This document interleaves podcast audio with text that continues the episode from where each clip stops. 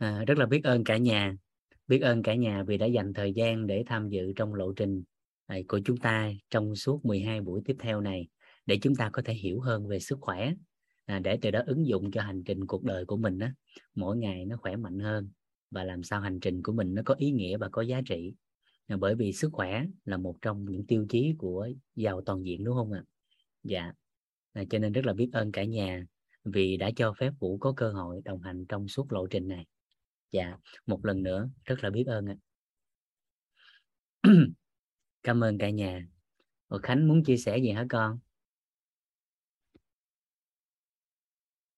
Rồi, thầy mở mic cho con nha. Rồi sau đó mình vào nội dung. Dạ. Dạ thưa thầy. Con... Sao vậy? Mới vô mà sao nhăn vậy? Dạ thầy, là con vừa phát hiện ra một cái thứ là con đôi khi là mình bị ốm hoặc là không rõ nguyên nhân, nhưng mà không phải là do mình nhớ bố mẹ mình, mà là mình đang cần cái gì đó.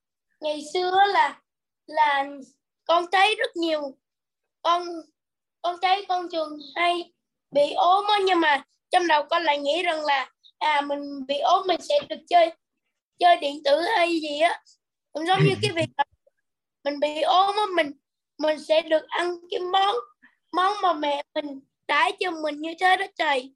Nên người ta đang cố gắng ốm để đạt được mục đích. Đó là ba trong một phương thức để đạt được kết quả của họ như thế đó thầy. Cảm ơn con. Cái đó còn có thể gọi là hình ảnh trong tâm trí á. Nhưng nếu mình nói theo cái khía cạnh của sức khỏe đó con, cái đó người ta còn gọi là một cạm bẫy nội tâm á. Một cạm bẫy nội tâm liên quan tới tâm bệnh. Ví dụ như là thông thường á, các bạn trẻ ở nhà, đó là thường là người lớn hay ai đó chỉ quan tâm họ khi họ bệnh thôi. Cho nên đã vô tình đã tạo nên một cái nề nếp, một cái thói quen, đó là các bạn thích bệnh hơn là thích khỏe. Bởi vì khi khỏe thì không có được quan tâm, nhưng mà khi bệnh đó, thì được đòi hỏi, được cho phép. Cho nên là gì? Thường họ thích bệnh hơn. Nên cho nên đó là một trong những cái cạm bẫy mà chúng ta cũng cần phải quan tâm. Người khỏe thì cần phải quan tâm nhiều hơn, chứ đừng có đợi bệnh rồi mới quan tâm. Dạ thưa thầy, là con không có nói đến ý đó, ý là mình đôi khi là người mình phải đạt được mục đích của mình, ý là ví dụ như thế này nè, là đạt được mong ước là được thỏa mãn, như là cái việc là thỏa mãn trí óc hoặc là thỏa mãn với cái mồm, chứ bố mẹ ở bên cạnh làm sao mà thỏa mãn được. Đó là cá nhân của con. Ý nói là gì? Khi mà con bị bệnh á, thì con sẽ đạt được cái mục tiêu của con. Thường là thông thường theo ý của con nói á, là khi mình bệnh thì mình dễ đạt được hoặc là làm được cái điều mình thích, cho nên ta thích bệnh. Ý nó vậy đó. Thường là những bạn trẻ sẽ dính cái hình ảnh đó. Giống như con vừa chia sẻ đó, thì một trong những yếu tố là khi bệnh á, là mình có thể tự do chơi game được, cho nên là thường mình thích bệnh.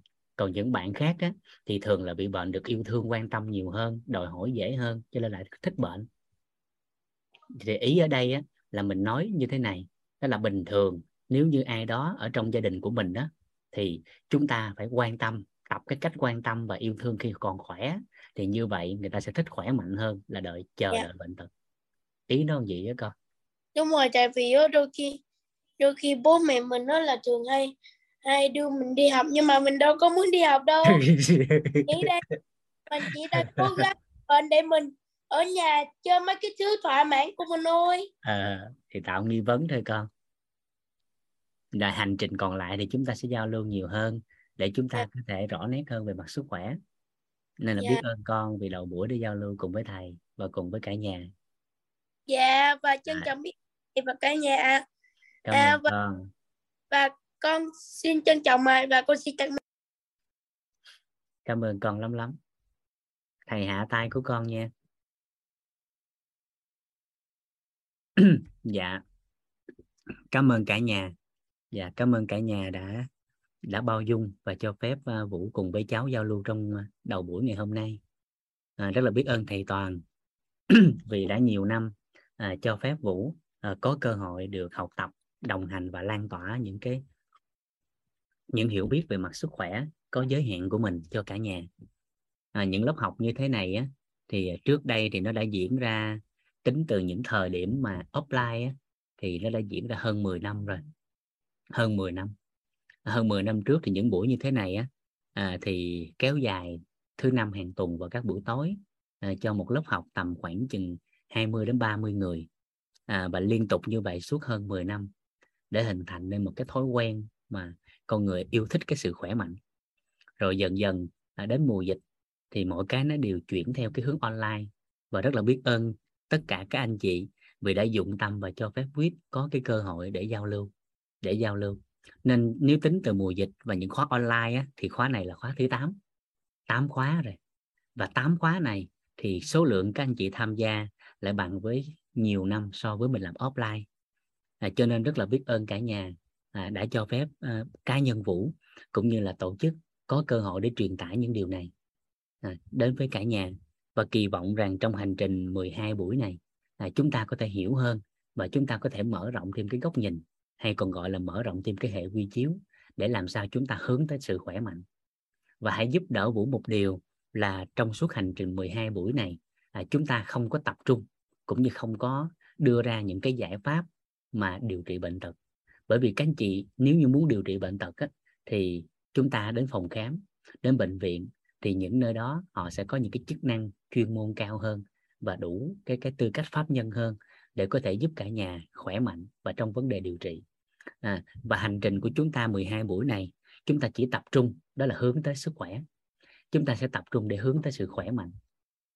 Là chúng ta sẽ làm thế nào đó, nếu ai đó đã từng bệnh thì chúng ta tìm cách học tập và làm rõ cái yếu tố đó là sau khi rời xa bệnh viện, sau khi rời xa phòng khám và bác sĩ, làm thế nào để phần đời còn lại của chính mình chúng ta tự có thể làm chủ cái sức khỏe của chính mình, nó mới quan trọng.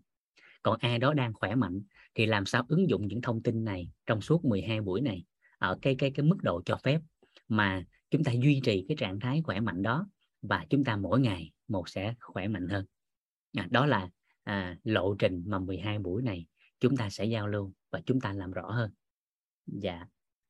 Nên là rất là biết ơn tất cả các anh chị, biết ơn thầy Toàn rất là nhiều, liên tục động viên, khích lệ và hướng dẫn, cho phép Vũ có thể có cái cơ hội để mà thuận duyên để nói về những hiểu biết của mình trong lĩnh vực sức khỏe đến với cả nhà.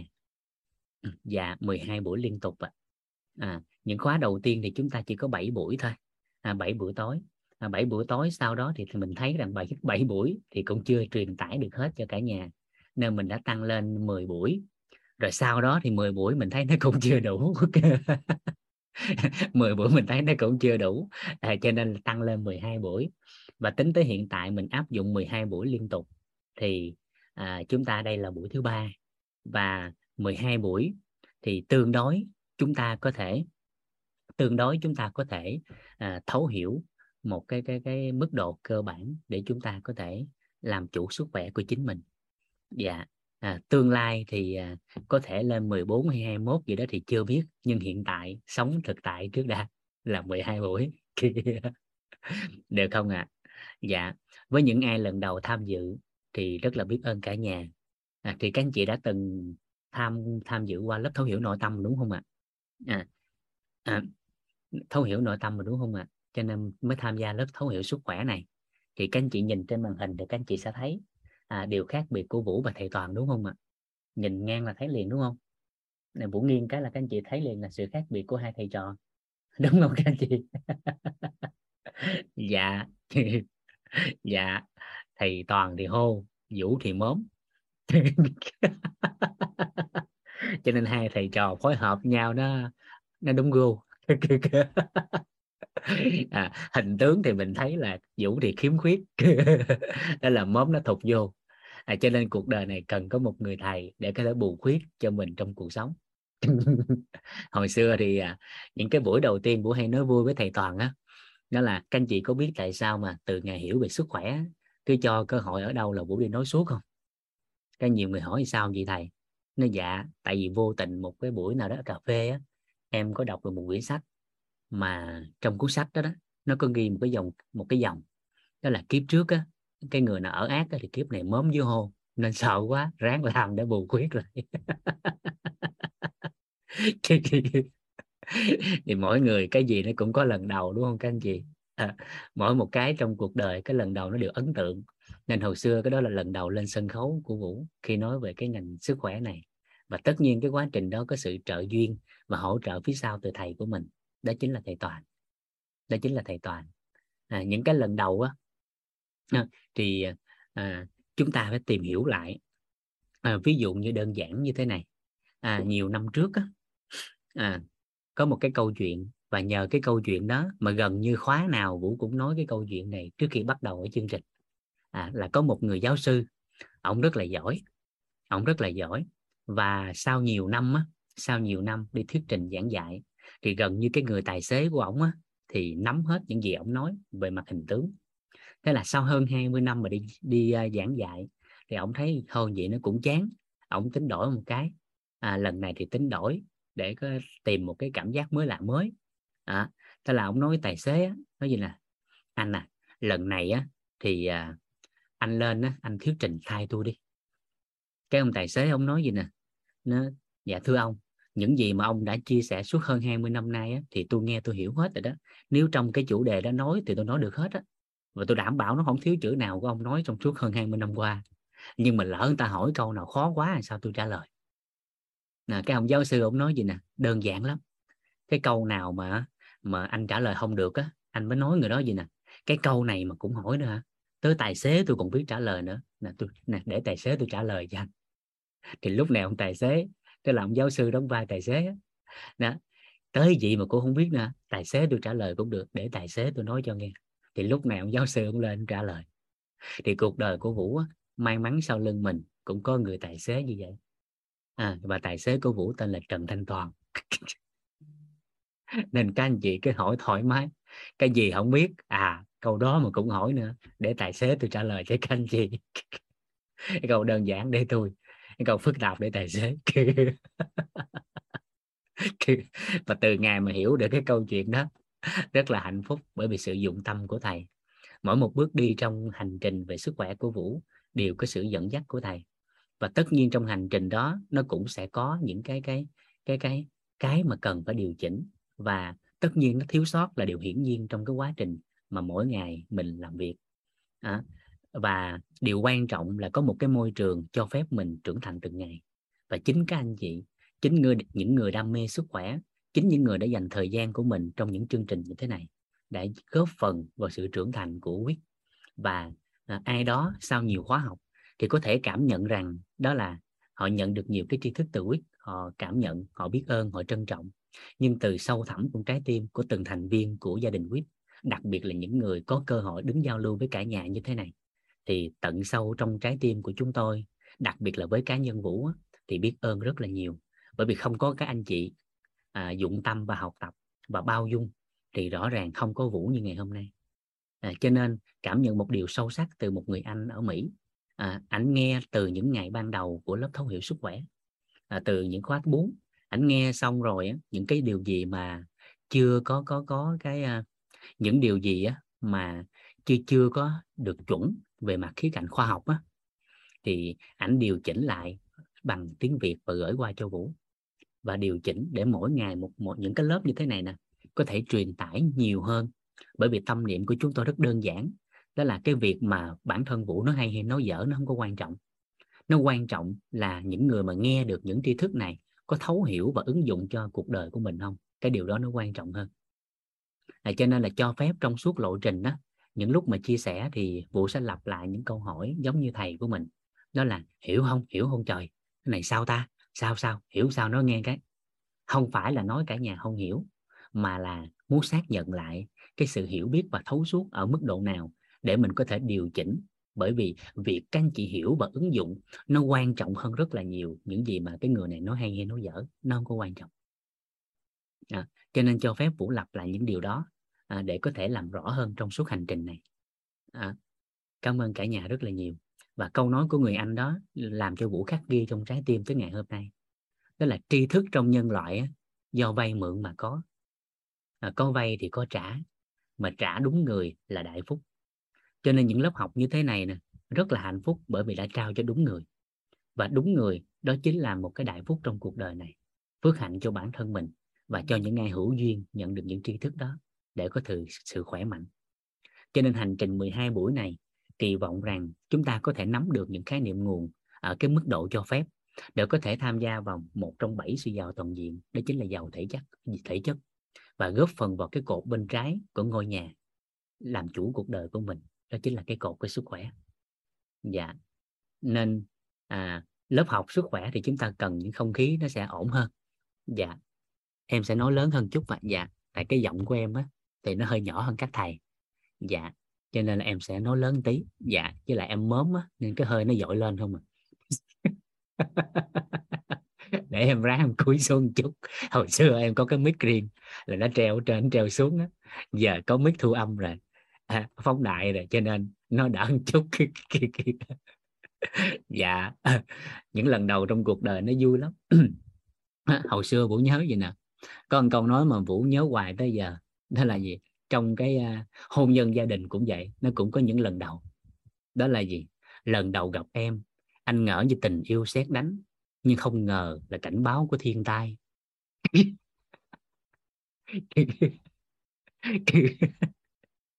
Nghe, nhưng may mắn trong cuộc đời của Vũ á, đó chính là tình yêu sét đánh chứ không phải là cảnh báo của thiên tai.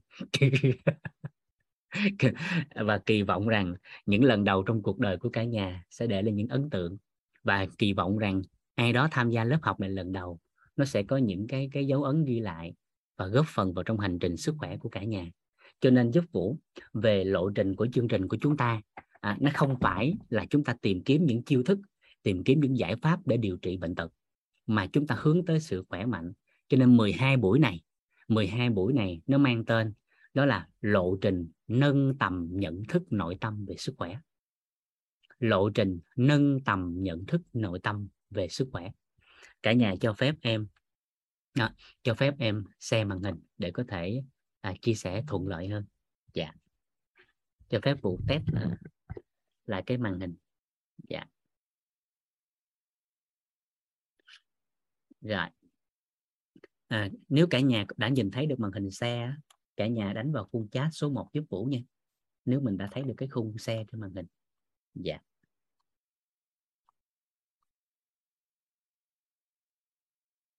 Dạ, cảm ơn cả nhà. Dạ. Rồi, cho phép Vũ setup lại cho nó chuẩn hơn.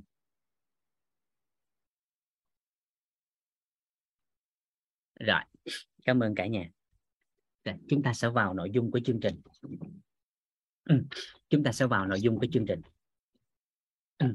Dạ.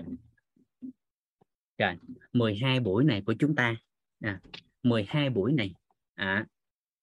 buổi này nó sẽ 12 buổi này đó chính là lộ trình nâng tầm nhận thức nội tâm về sức khỏe.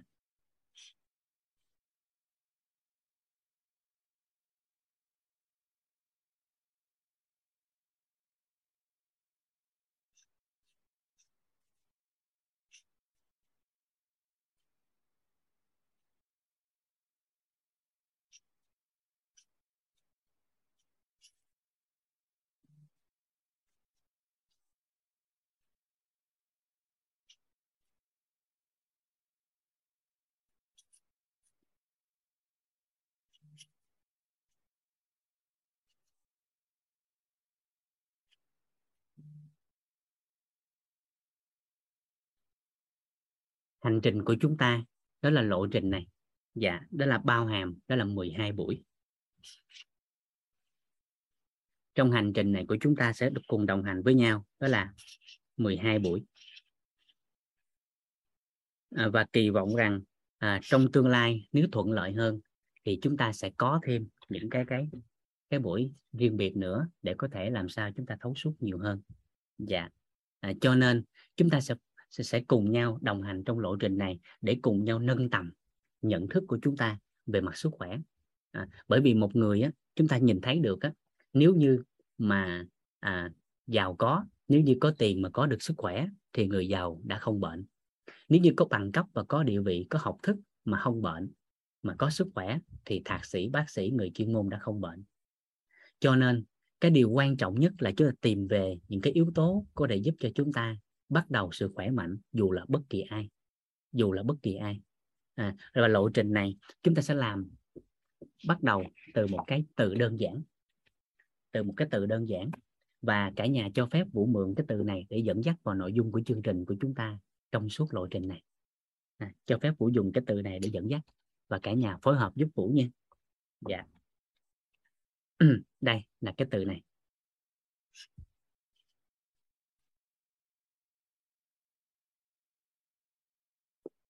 Đó là từ biết. Dạ. Rồi, từ biết. Vậy thì cả nhà giúp Vũ điều này.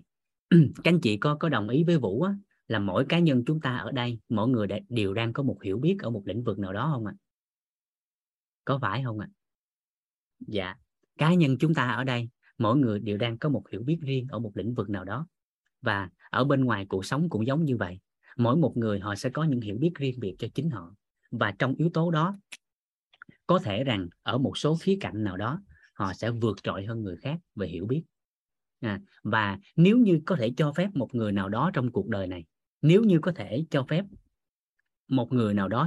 này, liệt kê những gì quan trọng đối với cuộc đời của chính họ.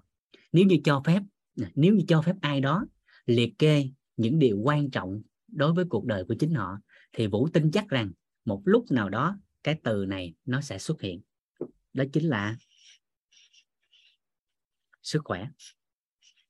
Bởi vì tất cả chúng ta, Vũ tin chắc rằng ai cũng biết sức khỏe nó quan trọng. Nó chỉ khác biệt một điều, đó là từng giai đoạn cuộc đời của con người, từng bối cảnh cuộc đời của con người, cái từ này nó sẽ đứng ở vị trí thứ mấy mà thôi. Ví dụ như trong độ tuổi còn trẻ, giống như là bản thân Vũ hay là một số các anh chị còn trẻ tuổi, thì thông thường từ này họ cũng thấy nó rất là quan trọng. Nhưng thông thường họ sẽ để nó ở vị trí thấp hơn, có thể là thứ 5, thứ 10, thứ 100, thứ 1000. Nhưng với một số anh chị ở độ tuổi lớn hơn đã từng kinh qua cái cuộc sống mà có sự trải nghiệm liên quan tới bất ổn của sức khỏe, thì cái từ sức khỏe này nó sẽ ưu tiên ở những vị trí đầu tiên. Có đúng vậy không ạ? Ai cũng biết là sức khỏe nó quan trọng, chẳng qua là cái mức độ ưu tiên của họ trong từng giai đoạn cuộc sống nó ở cái vị trí thứ mấy thôi. Vậy thì chính cái sự ưu tiên đó nó sẽ quyết định được cái phần đời của họ. Họ sẽ hành động, họ sẽ có thói quen gì đến cái sự khỏe mạnh của chính họ. Vậy thì những hiểu biết liên quan tới sức khỏe nó rất là cần thiết trong cuộc đời của mỗi con người. Nhưng thông thường chúng ta sẽ thấy như thế này. Dù là chúng ta nói là sức khỏe, nhưng thông thường những hiểu biết của con người thường được định hướng theo chiều hướng bất lợi là nó nhiều.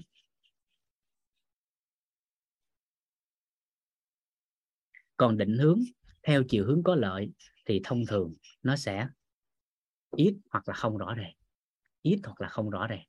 Chúng ta sẽ cùng nhau làm rõ cái chữ này và cái chữ này một chút xíu, để sau đó chúng ta thấy chúng ta cần định hướng lại cái thông tin, cái hiểu biết của chúng ta trong cuộc sống, đặc biệt là về khía cạnh của sức khỏe, nó theo chiều hướng khỏe mạnh. Ví dụ đơn giản nè, chúng ta sẽ làm một cái đơn giản rõ nét thôi. Đó là gì? Ví dụ nha. Ví dụ chỗ này, đây. Trước khi nói cái này cho phép Vũ dùng một cái tư duy mà thường chúng ta đều thấy cái này ở phụ nữ sẽ lợi hại hơn đàn ông rất là nhiều. Phụ nữ thường lợi hại hơn đàn ông cái chỗ này. Người ta còn gọi đó chính là cái tư duy tích lũy.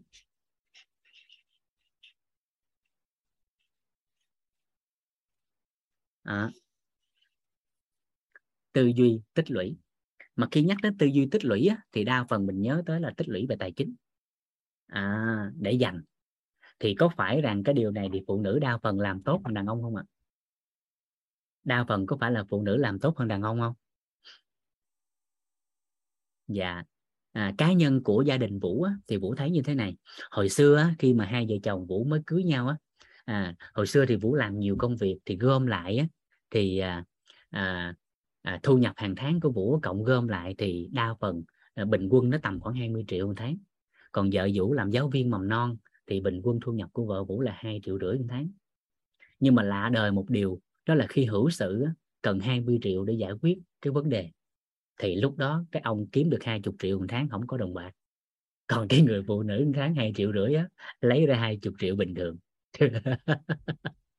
Các anh chị thấy điều này nhiều không ạ? Và mẹ Vũ, bà nội của Vũ, thì Vũ thấy đa phần các mẹ, các bà làm điều này rất là tốt.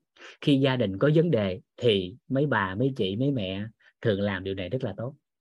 Nên thông thường khi có cái chuyện điều đó xảy ra, mấy chị hay nói cái nhà này không có tôi là tiêu rồi. Và mấy chị, mấy mẹ sẽ thấy mình lợi hại. Đúng vậy không ạ? Đúng vậy không ạ? Nhưng mà chúng ta sẽ phát hiện ra một điều, đa phần là những gì mà tích lũy của phụ nữ nó sẽ theo cái chiều hướng bất lợi. Thường là những gì họ tích lũy, thường họ để dành phòng ngừa cho sự rủi ro là chính. Các anh chị có thấy điều này không ạ? Có thấy không ạ? Thường là để dành cho sự rủi ro là chính. Nên khi rủi ro nó diễn ra, cái mấy chị xử lý xong mấy chị thấy mình hay. Nhưng nếu mà có ăn học, nếu mà hiểu được công thức cội nguồn cuộc sống á, cội nguồn cuộc sống bắt đầu từ tôi chứ không phải lỗi của tôi. Thì nếu ai có học cái này rồi thì phát hiện ra một điều, đúng là mấy chị rất lợi hại. Nhưng nếu thực sự mà liêm chính nội tâm mà nói thì không có mấy chị thì rủi ro nó không diễn ra. Tại hình ảnh trong tâm trí của mấy chị là đã rủi ro rồi.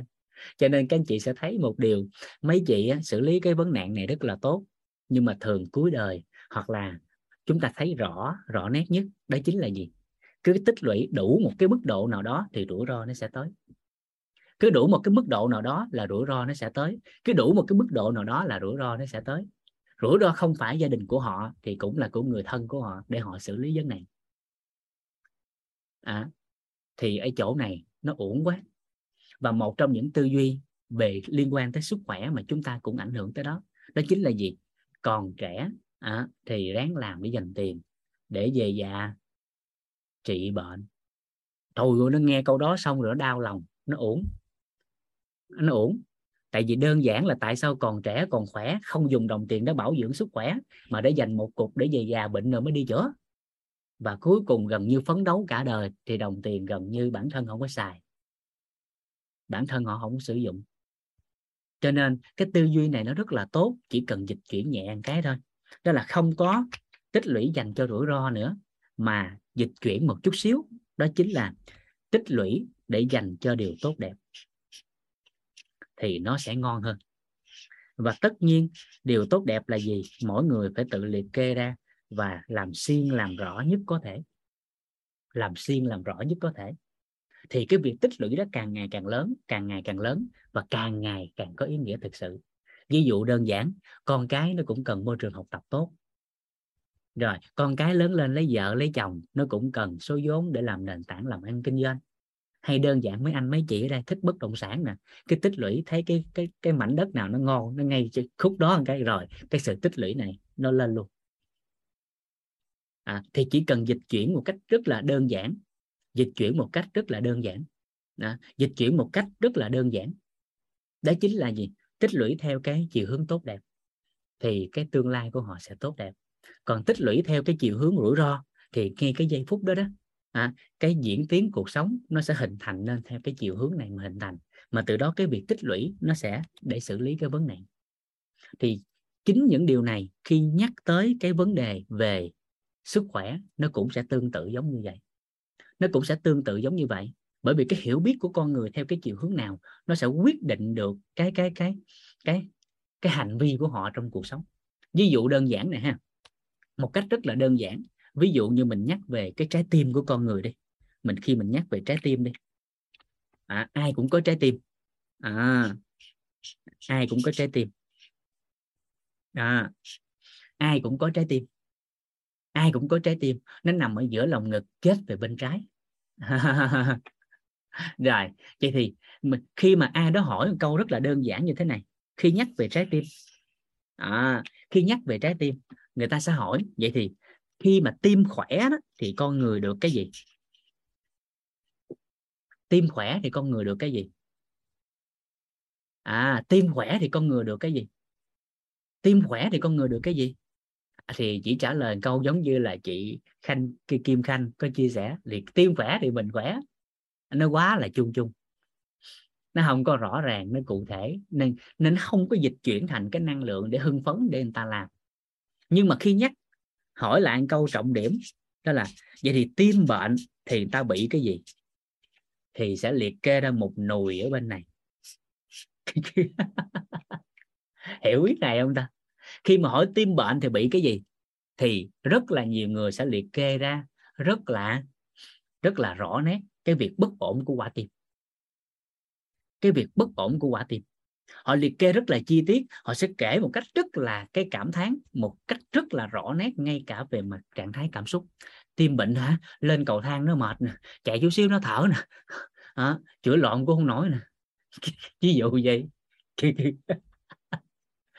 Và người ta sẽ liệt kê rất là nhiều theo cái chiều hướng bất lợi. Nhưng mà khi hỏi tim khỏe thì được cái gì, thì thông thường người ta chỉ nói lên những cái từ rất là chung chung không rõ ràng. Rất là chung chung không rõ ràng. Và thông thường khi lên Google hay lên mạng, và đa phần những sách viết về mặt sức khỏe, đồng ý là ghi cái từ sức khỏe, nhưng thường chỉ liệt kê theo chiều hướng bất lợi. Tức là những cái điều bất lợi thì liệt kê rất chi tiết, còn những điều về liên quan tới sự khỏe mạnh thì liệt kê một cách chung chung không rõ nét. Liệt kê một cách chung chung không rõ nét. Cho nên từ đó làm cho cái con người á, họ không có đủ cái động lực, niềm tin cũng như là hình ảnh một cách rõ ràng để đạt được cái kỳ vọng của chính họ trong lĩnh vực sức khỏe. Ví dụ đơn giản, nếu nhắc về dạ dày, hỏi họ dạ dày á, dạ dày khỏe thì sao, họ sẽ nói một câu mà mình nghe xong mình cũng giật mình. Dạ dày khỏe hả? Thì ăn nó không có sình bụng. Thì cái chữ sình bụng nó đã cái từ bất ổn rồi. Dạ dày khỏe thì ăn không có sình bụng, thì trong đầu đã nói, dù là mình nhắc tới cái dạ dày khỏe, nhưng mà hình ảnh hiện lên trong đầu của họ cũng là cái hình ảnh của sự bất ổn. Hiểu ý này không ta? Kịp chỗ này không ạ? Kịp chỗ này không ạ? Dạ. Dạ. Cho nên nó theo cái chiều hướng nào nè, nó theo cái chiều hướng nào, nó sẽ quyết định cái kết quả cuộc sống của họ theo cái chiều hướng đó mà hình thành. Rồi dần dần chúng ta sẽ làm rõ ra, những cái yếu tố đó. Và rất là may mắn, bởi vì trong lớp thấu hiểu nội tâm, thầy đã làm rõ rất nhiều những khái niệm nguồn này, mà từ đó trong lớp thấu hiểu sức khỏe của chúng ta sẽ làm rất là nhẹ nhàng. Bởi vì mọi cái bất ổn về mặt nội tâm á, thì thầy đã cho định hướng để có thể xử lý vấn nạn này. Đó. Rồi, thì ở đây đa phần Vũ nhìn trên màn hình cũng thấy phụ nữ nhiều nè. Thì sẽ hỏi tới một cái từ trọng điểm. Mà cái từ này thì gần như khóa nào Vũ cũng đưa lên để có thể giao lưu và làm rõ nét. Bởi vì một nửa thế giới này được quyết định bởi phụ nữ. Đây cái từ này. Đó. Cái từ này. Đó là gì? Nội tiết tố.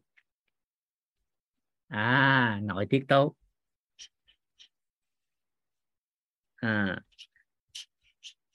Hỏi thiệt nha, chị em phụ nữ hoặc là cánh đàn ông á, có muốn kéo dài tuổi thanh xuân không?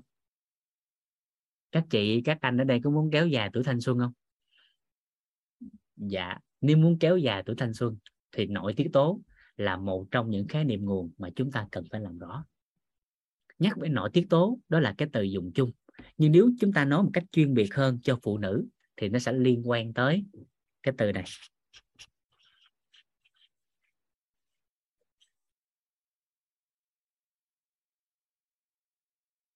Đó là estrogen.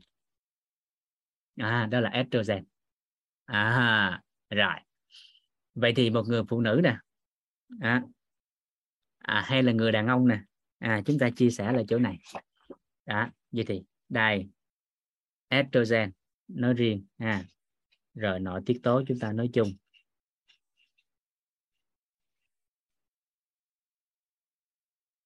Theo cả nhà thì đàn ông có estrogen không? Đàn ông có estrogen không ạ? Dạ có. Dạ, cảm ơn cả nhà. Đàn ông và phụ nữ đều có estrogen.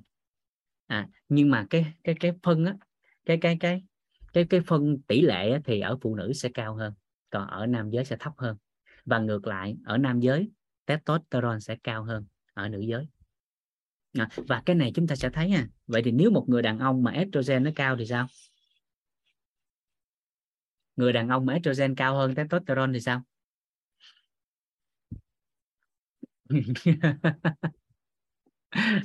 Dạ thì chúng ta hiểu rồi đó. Dạ nữ tính. Dạ và ngược lại. Vậy thì chúng ta sẽ làm rõ chỗ này nè ha. Đây. Vậy thì estrogen ở nữ á, khi nào thì hình thành? Estrogen ở nữ khi nào hình thành? Dạ. Dạ. Khi dậy thì. Dạ đúng rồi. Đó là thời điểm mà chúng ta thấy rõ nét, đó là dậy thì estrogen nó sẽ sản sinh ra. Và ở đâu trong cơ thể của người phụ nữ sản sinh ra estrogen ạ? Ở đâu ạ? Ở đâu trong cơ thể người phụ nữ sẽ sản sinh estrogen ạ? Dạ buồng trứng. Dạ buồng trứng. Nếu mình nói chính xác hơn thì đó là nang trứng. Dạ nang trứng. Dạ rồi. Nên cái khóa trước á, cái khóa mà Vũ có chia sẻ giao lưu với 92 chị em phụ nữ, trong đó 93 người có mình em nam thôi. 92 người kia là nữ. Nên ngày đó thì âm thịnh dương suy. Và khi Vũ hỏi là cái estrogen ở đâu nên nó sản sinh ra, thì hơn phần nửa trong đó không biết. Cái nhiều người nhắn lên khung chat, khi thầy hỏi xong em giật mình, em hỏi là chính em, không biết em có phải là phụ nữ không.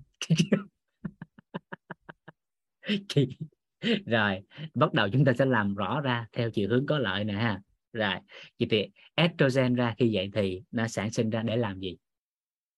Để làm gì ạ? Estrogen sản sinh ra trong cái giai đoạn dậy thì để làm gì ạ? Để làm gì ạ? Dạ đầu tiên như chúng ta đều biết, đó là khi estrogen sản sinh ra, cái đầu tiên nhất á, là nó sẽ kiểm soát được cái lượng cholesterol trong cơ thể này.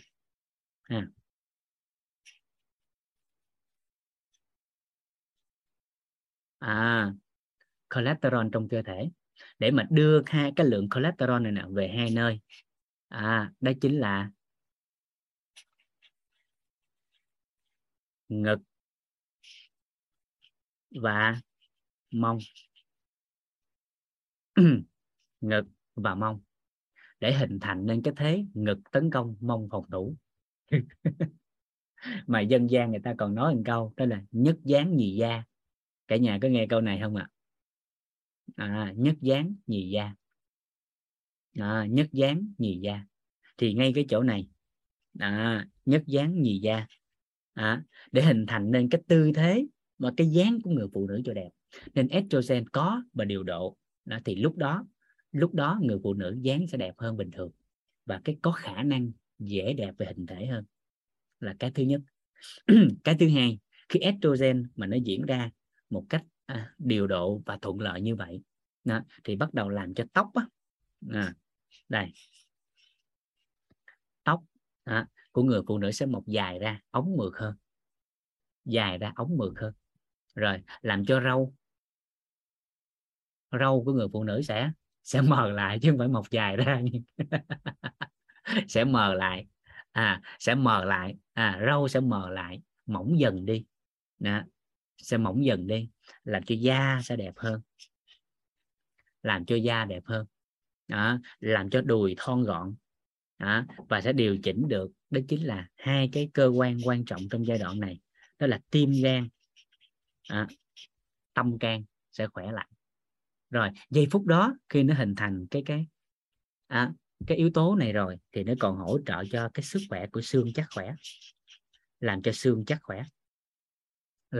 chắc khỏe, và hình thành nên một cách rõ nét kiện toàn giới tính nữ, về bộ phận sinh dục rồi vân vân. Và giai đoạn này khi ở hoàn thiện rồi thì nó sẽ hình thành nên một cái, đó chính là khi có lập hôn nhân gia đình đó, thì lượng estrogen này giúp hỗ trợ trong cái quá trình duy trì nòi giống. là cái thứ nhất. Cái thứ hai, nếu có hôn nhân gia đình rồi á, thì sẽ dễ hạnh phúc hơn. Hạnh phúc hơn. Đó là dễ hòa hợp về mặt tình dục hơn. Mà ở dưới quê thì người ta hay nói đó chính là điện nước đầy đủ. Điện nước đầy đủ. Còn nếu thiếu hụt cái này thì dân gian người ta hay nói là gì? Đó là thượng nguồn tích thủy, hạ điền khang. Rồi. Và sau đó hình thành một cái nữa là dù cho nhan sắc ở diện mạo bên ngoài có thể không bằng người khác, nhưng khi mà nội tiết tố điều độ như vậy thì sẽ làm cho phụ nữ còn một cái điều đặc biệt hơn, đó chính là có được cái sức hút giới tính.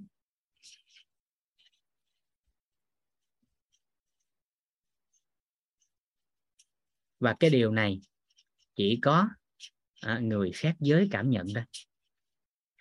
Trong giới tự nhiên thì chúng ta sẽ rõ nét hơn. Trong giới tự nhiên thì chúng ta sẽ rõ nét hơn. Đó chính là trong cái giai đoạn mà vào mùa sinh sản á, thì thường chúng ta sẽ thấy trong giới động vật thì con cái sẽ tiết ra một cái gì đó đặc trưng để có thể thu hút con khác giới. Thì với cái đối tượng này thì chúng ta thấy là người khác giới họ sẽ cảm nhận cái sức hút của người phụ nữ đó. Nên chúng ta sẽ thấy được một số đối tượng đó là cái điều mà nó mặt trái thôi nha. Thì mình nói vui thôi để mình nhìn giải thích theo cái góc nhìn của khoa học. Đó là có nhiều người đàn ông á, có vợ rất đẹp nhưng mà vẫn có bồ nhí, không được đẹp như vợ của họ.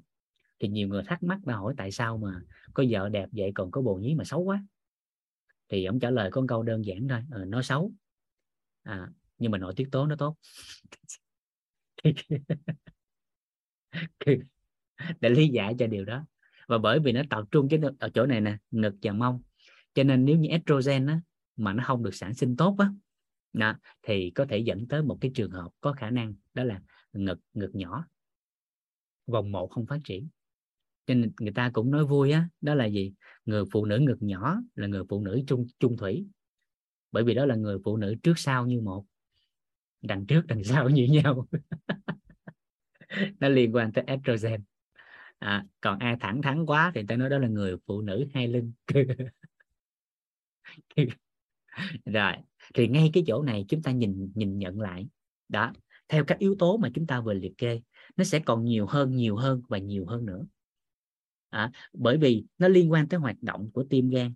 Mà theo góc nhìn của y học Đông y á, thì tim gan nó sẽ liên quan tới hoạt động của tinh thần, của ý chí, hoạt động của tinh thần, của ý chí, của tình cảm, của tinh thần, của ý chí và của tình cảm.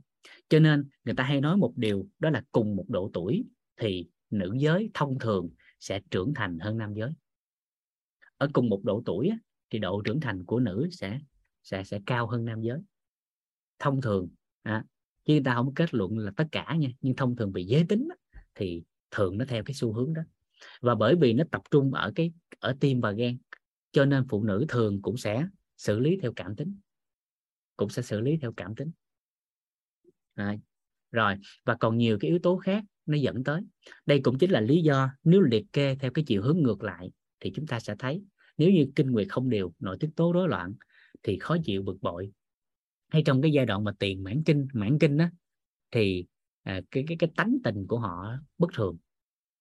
Nó liên quan tới hai cái này. Và sản sinh ra một loại hormone hủy xương nữa. Mà ở dưới quê thì người ta hay nói vui á, đó là người phụ nữ tới cái kỳ mãn kinh á, tiền mãn kinh này kia, thì người ta nói đó chính là người phụ nữ ó đâm. Từ địa phương á, từ địa phương là khó chịu, bực bội, không có lý do. Nhưng mà nếu chúng ta thấu hiểu điều này, chúng ta chỉ tập trung làm sao cho estrogen nó tốt. Estrogen nó tốt, nó sản sinh đều đặn. Và đặc biệt là phụ nữ phải cảm thấy hạnh phúc khi mà có kinh hàng tháng. Thì lúc đó cái khả năng khỏe mạnh của phụ nữ rất là cao. Và ó đâm là từ ở miền Tây. Dạ, rồi. Về liêm chính lại mà hỏi như thế này. Hỏi thiệt nha. Các chị, nếu là các chị có muốn được các thông tin mình vừa chia sẻ không? Có muốn không ạ? Các thông tin mình vừa liệt kê nè. Các chị có muốn tóc mình đẹp, da mình đẹp, tim gan khỏe mạnh, xương tốt, hạnh phúc, sức hút giới tính, mông ngực nở tốt không? Muốn không ạ? Dạ, nếu muốn thì chính thức từ những thông tin này nó sẽ chuyển hóa cái thông tin này thành năng lượng theo tam giác hiện thực mà các anh chị được thầy Toàn chia sẻ. Và khi chuyển thành năng lượng rồi thì lúc đó cái kết quả đạt được nó sẽ rất là nhanh. Còn rất là nhiều người họ biết thông tin nhưng mà không có mong muốn thì nó không chuyển hóa thành năng lượng, nên mãi mãi chỉ dừng lại ở góc biết mà không có hiện thực, không mạnh mẽ để làm. Và nếu mà liệt kê ra thì thông thường chúng ta thấy những thông tin mà liên quan tới yếu tố của estrogen hay nội tiết tố của xã hội thường định hướng theo chiều ngược lại. Là thường các chị lên Google cái gì sẽ search, sẽ tìm kiếm thông tin. Đó là gì ạ? Đó là hỗ trợ rối loạn kinh nguyệt. Kinh nguyệt không điều thì sao? Tức là thường chúng ta sẽ được định hướng theo cái chiều hướng bất lợi nhiều hơn. Cho nên nhiệm vụ của chúng ta là chúng ta cần làm rõ theo cái chiều hướng có lợi. Và cái này làm xuyên làm rõ nhiều hơn. Bởi vì càng xuyên và càng rõ, cái gì càng rõ thì cái đó càng đơn giản để có thể thực hiện. Làm xuyên làm rõ. Cái gì càng rõ thì chúng ta sẽ càng đơn giản để có thể thực hiện đó. Vậy thì chúng ta muốn sức khỏe. Vậy thì sức khỏe là cái gì? Nếu chúng ta muốn sức khỏe, vậy thì sức khỏe là cái gì? Là câu hỏi, là khái niệm nguồn đầu tiên mà chúng ta cần phải làm rõ ngay từ giây phút này, nếu như chúng ta thực sự muốn có sức khỏe. Rồi, các anh chị có thể giơ tay để giao lưu với Vũ trong một phần này để cùng nhau phối hợp, hoặc có thể đánh vào khung chat. Vậy thì các anh chị nhìn lại, sức khỏe là cái gì? Tại vì mình muốn sức khỏe mà. Vậy thì sức khỏe là gì?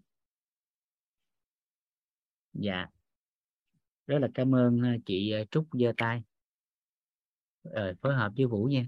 Dạ, cảm ơn chị Lâm Lâm. Dạ, theo chị Trúc sức khỏe là gì? Dạ, không nghe. Dạ, chào thầy và chào cả nhà. Dạ, nghe được rồi đó ạ. Dạ, em nghĩ thì sức khỏe là trạng thái thoải mái nhất và thể chất và tinh thần. Dạ, thể chất tinh thần. Rồi, đủ chưa?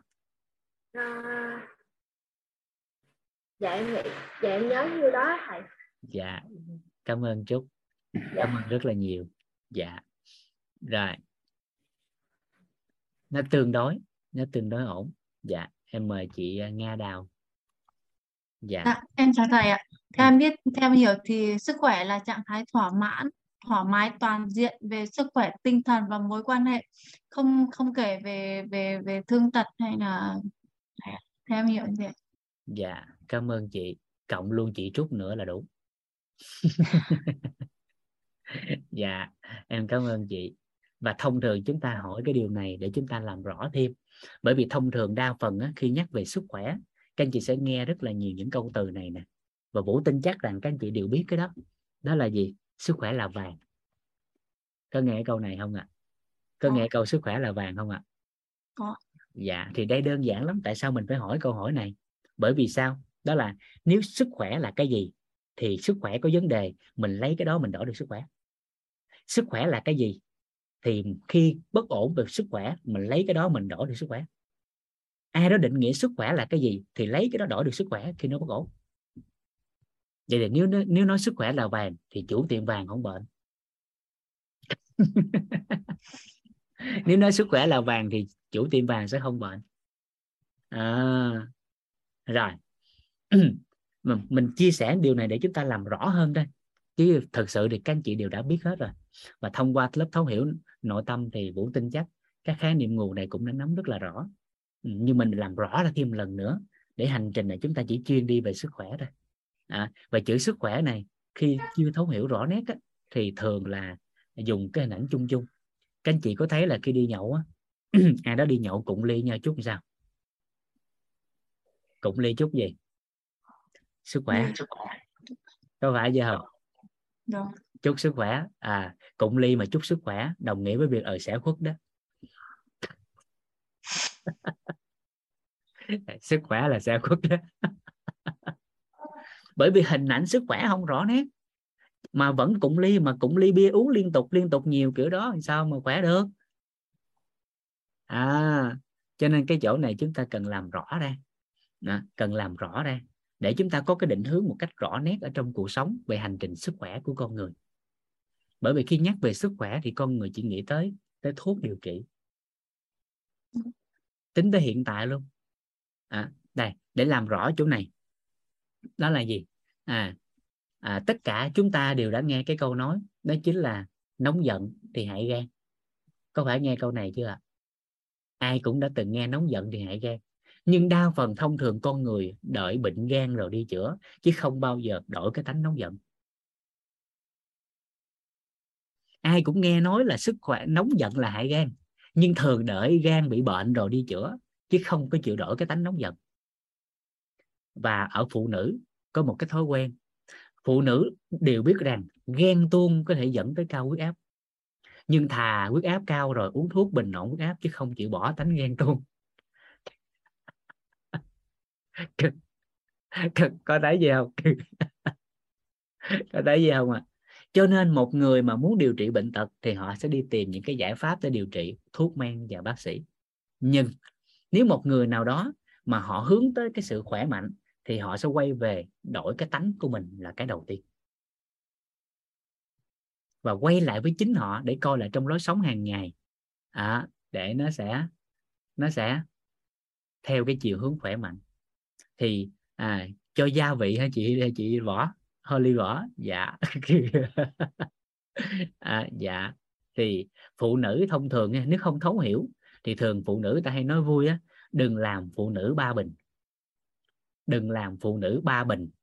Tuổi trẻ là bình hoa, trung niên là bình giấm, về già là bình thuốc. Nếu không thấu hiểu thì phụ nữ đa phần người ta hay nói vui, đừng làm phụ nữ ba bình. Tuổi trẻ là bình hoa cho người ta ngắm nhìn, người ta trân trọng, yêu quý. Nhưng mà khi trung niên có lập gia đình rồi thì lại là bình giấm ghen tuông. Còn về già không biết cách bảo dưỡng nên trở thành bình thuốc. Cho nên đừng làm phụ nữ ba bình. Thì chỉ có một cách là hàng ngày nâng tầm nhận thức của chính mình lên để dần dần theo cái chiều hướng của cái làm chủ cuộc đời của chính mình, thì theo 4 cái góc nhìn, theo 4 khía cạnh mà thầy Toàn đã chia sẻ rồi. Vậy thì ở đây thông qua cái sự giao lưu cùng với cả nhà thì chúng ta sẽ làm rõ lần nữa về mặt sức khỏe để chúng ta có một cái định hướng rõ nét hơn. Dạ, em thấy chị Hòa có giơ tay nè. Nguyễn Thị Thu Hòa. Dạ, em mời chị ạ. Em chào thầy ạ. Dạ, thầy nghe em nói không ạ? Dạ, nghe rất rõ đó chị. Vâng ạ. Em chào cả nhà, em chào thầy. Em vào học khóa này là khóa đầu tiên đấy ạ. Dạ, cảm ơn chị. Và em được giới thiệu qua nhân mạch anh Hoàng Tuấn Quang ạ. Dạ. Vâng ạ, em cũng vừa học xong cái khóa K17 của Thấu Hiểu Nội Tâm 21 buổi ạ. Dạ, cảm ơn. Vâng. Em cũng hiểu được rằng sức khỏe qua lớp học của Thấu Hiểu Nội Tâm của thầy Toàn, thì em thấy rằng sức khỏe thì nó có liên quan đến cái nội tâm của mình. Dạ. Nhất nội tâm, cái thứ hai là về cái mối quan hệ này. Dạ. Thứ hai về tài chính đó. Đấy, dạ. Em nghĩ là mà sức khỏe nó có cái sức khỏe nó có rất nhiều cái ý nghĩa của mình. Ví dụ như thầy nói là ví dụ mình đi uống rượu, mình chúc nhau sức khỏe, đấy cũng là sức khỏe. Vâng ạ. Đấy, cho nên là em nghĩ là cái sức khỏe nó cũng có nhiều cái ý của sức khỏe, và cũng có nhiều cái nhưng quan trọng nhất nó là cái nội tâm của mình. Nếu nội tâm mình tốt thì sức khỏe sẽ tốt. Và dạ. Nó cũng có liên quan đến tài chính. Nếu tài chính mình đầy đủ thì sức khỏe mình cũng tốt. Dạ. Nên nếu mà cái mối quan hệ của mình tốt thì sức khỏe mình cũng tốt. Em nghĩ theo em hiểu như vậy. Cái mối quan hệ của mình mà không tốt thì tự nhiên mình cảm thấy là cái sức khỏe của mình nó cũng suy sụp. Dạ. Ví dụ em thì em cũng đi làm nhà nước. Hôm nào mình đến lớp mình cảm thấy, đến trường em giáo viên, mình đến trường buổi đầu mình đến, bắt đầu đến trường mình nhìn thấy mọi người đều tươi cười, học sinh đều tươi cười, mình cảm thấy tâm hồn sức khỏe mình nó khác hơn là khi mình đến chưa đến lại thấy có cái bộ mặt nó lại không có nọ kia, thì cảm thấy sức khỏe mình cũng tụt đi. Dạ. Em nghĩ là đấy là cái mối quan hệ của mình. Sức khỏe thì em hiểu là sức khỏe như vậy. Dạ. Và em cũng hỏi thầy là em cũng đang đăng ký cái lớp học thay gân đùi cốt ạ. Dạ. Đăng ký vào cái lúc buổi sáng sớm, nhưng mà em tập được mấy buổi, sau đó em lại cũng bận nhiều công việc không sắp xếp được. Nhưng một buổi chiều thì em hay đi thể thao. Chiều nào em đi thể thao để bóng chuyền này hoặc là đánh cầu lông. Nói chung là cái môn gì em cũng chơi, nhưng mà cũng không giỏi lắm. Thế nên là qua cái lớp học này của thầy thì em thấy rằng cái sức khỏe nó cũng rất là quan trọng cho cái tinh thần của mình, cái thể chất của mình và trong xã hội. Thì em còn tất cả những cái ví dụ như thầy bảo tóc đẹp dài da thì em có cái tóc đẹp dài da thì em cũng có. Thế nhưng mà ví dụ như là về phụ nữ thì cái tuyến hormone của mình chu kỳ hàng tháng rất là đều. Dạ. Đấy. Nhưng mà chỉ có trong cái mối quan hệ thì có nhiều cái mà nó còn làm cho mình kìm hãm giữa là mối quan hệ giữa hai vợ chồng. Đấy, nên do vậy là ví dụ mình đòi hỏi nhu cầu nhưng ông chồng chả có nhu cầu, thì mình phải kìm hãm bản thân mình, ra ngoài thì không dám đi. Đấy là mình là người phụ nữ thầy ạ. Người phụ nữ thì mình chắc cũng không có cái, cũng có nhiều người người ta đi đòi hỏi ra ngoài, nhưng mình thì thôi mình kìm hãm, bởi vì là mình cũng là bên ngành giáo.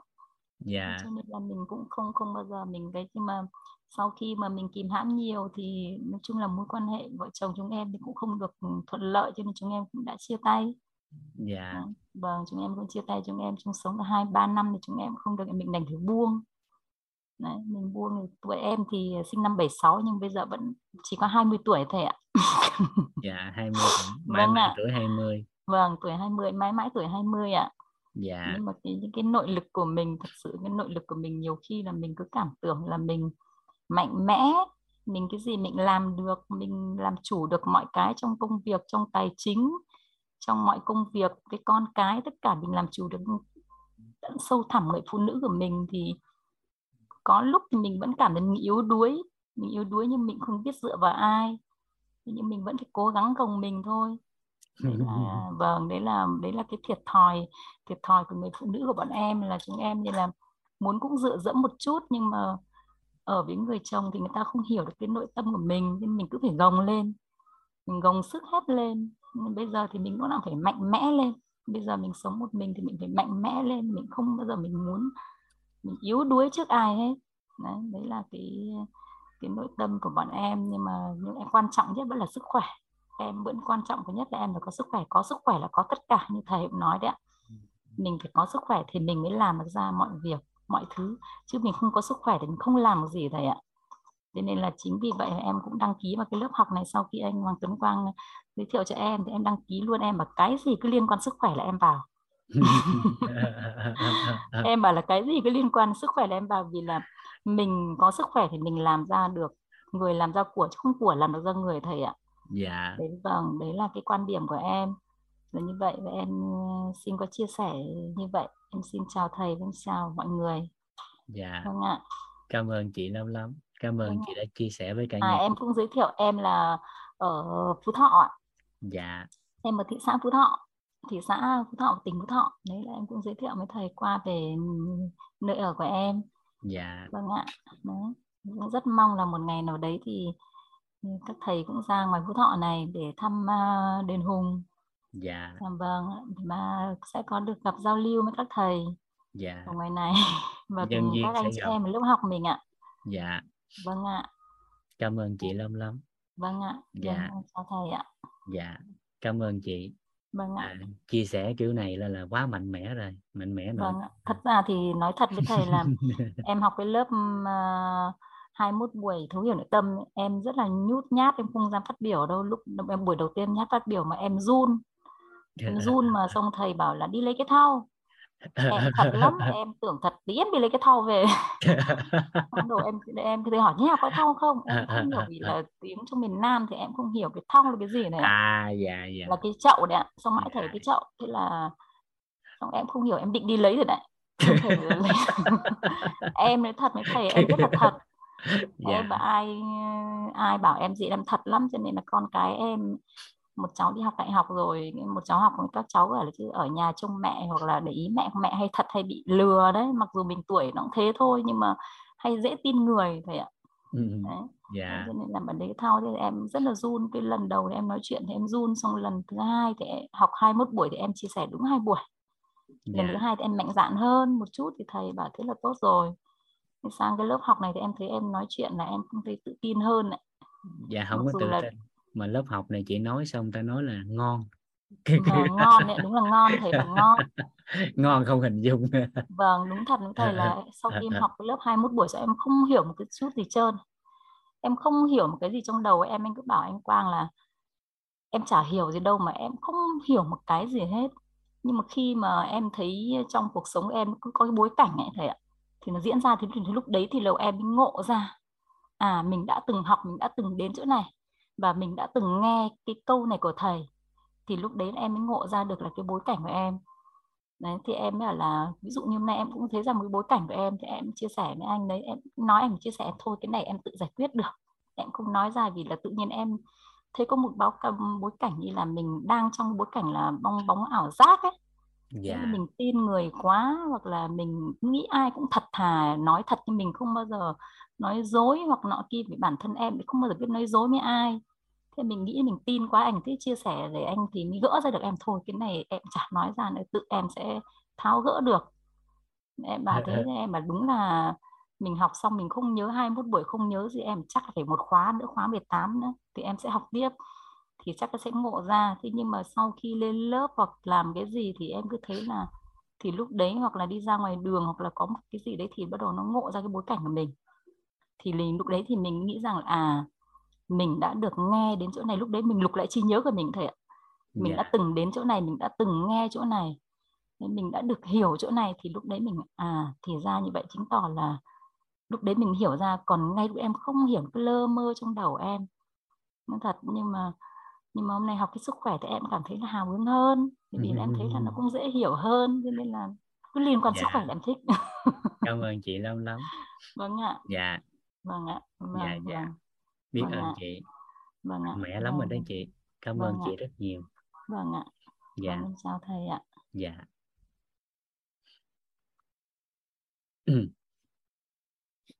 Cảm ơn chị Lâm Lâm. Ngon không hình dung nữa không? Dạ. Cho nên thầy cũng hay nói chia sẻ như thế này. Đó là thay vì mình đi tìm một người đàn ông thì thôi hãy trao dồi nhân cách phẩm chất phù hợp để hút cái người đàn ông phù hợp với mình về. Thì nó ngon hơn. Thì nó ngon hơn. Cái này thì thầy sẽ nói nhiều rồi trong lớp nội tâm rồi. Và thực sự thì sau khi mà phần chia sẻ của chị Hòa thì nói thật là các anh chị thấy là những cái tri thức mà chúng ta được giao lưu trong nội tâm hay sức khỏe sắp tới nè thì nó không có gì mới nữa. Tất cả các anh chị đều biết. Chẳng qua là tạo cái bối cảnh để nó hành ra thôi, nó tri xuất ra thôi. Thì không có ai nhắc mình thôi. Cho nên lớp nội tâm thì cũng không có gì hay. Chỉ có cái là nó đã gọi tên được những cái góc khuất nội tâm của mình và đặt tên được thôi. Thầy tạo cái bối cảnh để làm cái đó. Và hành trình của sức khỏe này cũng theo chân của thầy. Cũng sắp xếp và nỗ lực phấn đấu để làm sao tạo bối cảnh phù hợp để cả nhà có thể tri xuất những cái thông tin mà ở trong tàng thức của mình ra để có thể ứng dụng vào trong cuộc sống của chính mình, nó khỏe mạnh. Và tất cả những cái thông tin, những gì mà các anh chị chia sẻ về mặt sức khỏe nó đều đúng hết. Bởi vì đó là cái cảm nhận của riêng các anh chị. Đó là cái hệ quy chiếu và góc nhìn của riêng mình. Nhưng theo Tổ chức Y tế Thế giới của WHO thì chúng ta nhìn trên màn hình thì đây chính là thông tin đủ đầy của Tổ chức Y tế Thế giới theo định nghĩa của họ. Thì sức khỏe đó là trạng thái thoải mái toàn diện về tinh thần, thể chất và xã hội. Sức khỏe là trạng thái thoải mái toàn diện về tinh thần, thể chất và xã hội. Nếu nó đủ đầy thì nó còn một cụm phía sau nữa. Đó là gì? Đó là sức khỏe là trạng thái thoải mái toàn diện về tinh thần, thể chất và xã hội. Chứ không phải là một cơ thể không có bệnh hay không có thương tật. Chứ không phải là một cơ thể không có bệnh hay không có thương tật. Vậy thì một người mà không có bệnh và không có thương tật thì người ta chưa được gọi là khỏe. Mà yếu tố của khỏe mạnh, cái đầu tiên phải không bệnh, không thương tật trước đã. Rồi sau đó họ phải đạt được cái trạng thái thoải mái toàn diện về tinh thần, thể chất và xã hội nữa. Thì lúc đó họ mới được ghi nhận là người khỏe. Họ mới được ghi nhận là người khỏe. Nhưng mà cái cụm từ ở phía sau thì chúng ta thấy đó là gì? Cụm từ phía sau thì ngôn ngữ của nó thường nó nó chưa đủ ánh sáng. Cho nên thường thầy có chia sẻ là chúng ta chỉ cần tập trung những cái gì hướng tới cái ánh sáng thôi. Là làm sao hàng ngày chỉ cần tập trung làm cho cơ thể của ai đó, làm cho bản thân của họ thoải mái toàn diện về tinh thần, thể chất và xã hội. Còn theo góc nhìn của y học dân gian thì chúng ta thấy tinh thần người ta còn gọi đấy chính là tâm bệnh.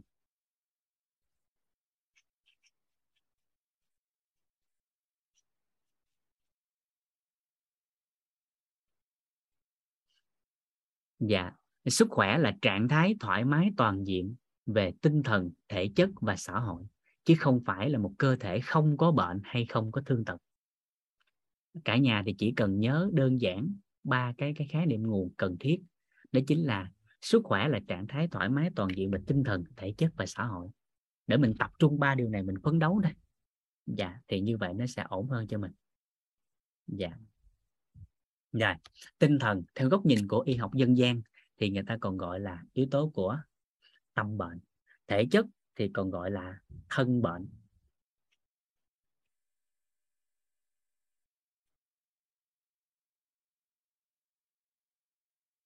Yếu tố xã hội thì đối với góc nhìn của y học dân gian người ta còn gọi nó là nghiệp bệnh.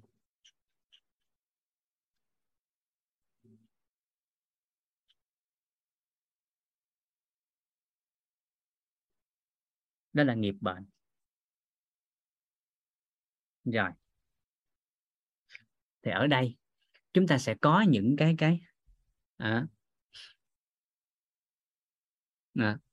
chúng ta sẽ có những cái liên quan để làm rõ hơn theo cái góc nhìn này. Chúng ta sẽ thấy đơn giản như thế này. Đó là gì? Thông thường tính tới hiện tại thì bệnh được đặt tên. Thông thường tính tới hiện tại bệnh được đặt tên, được đóng mộc ký tên thì nó thuộc về thân bệnh. Tất cả các yếu tố liên quan tới bệnh tật của xã hội hiện tại được đặt tên, đóng mộc ký tên thì nó thuộc yếu tố của thân bệnh. Cái tên gì. Nhưng mà tâm bệnh và nghiệp bệnh thì con người thường ít quan tâm. Ví dụ đơn giản như thế này. Đó là về yếu tố của tâm bệnh đi. Cả nhà đã từng thấy những người mẹ xa con mà đổ bệnh chưa? Có thấy những người mẹ xa con mà đổ bệnh không ạ? Dạ. Vậy thì giây phút đó uống cái gì cho hết bệnh?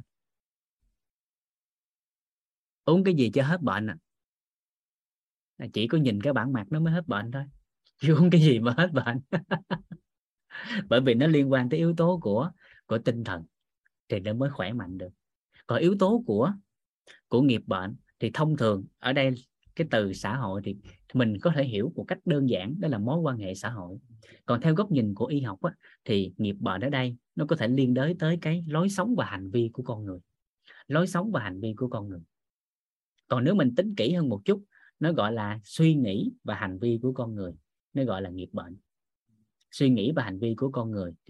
bệnh. Ở đây chúng ta tổng kết lại thì chúng ta sẽ thấy như thế này.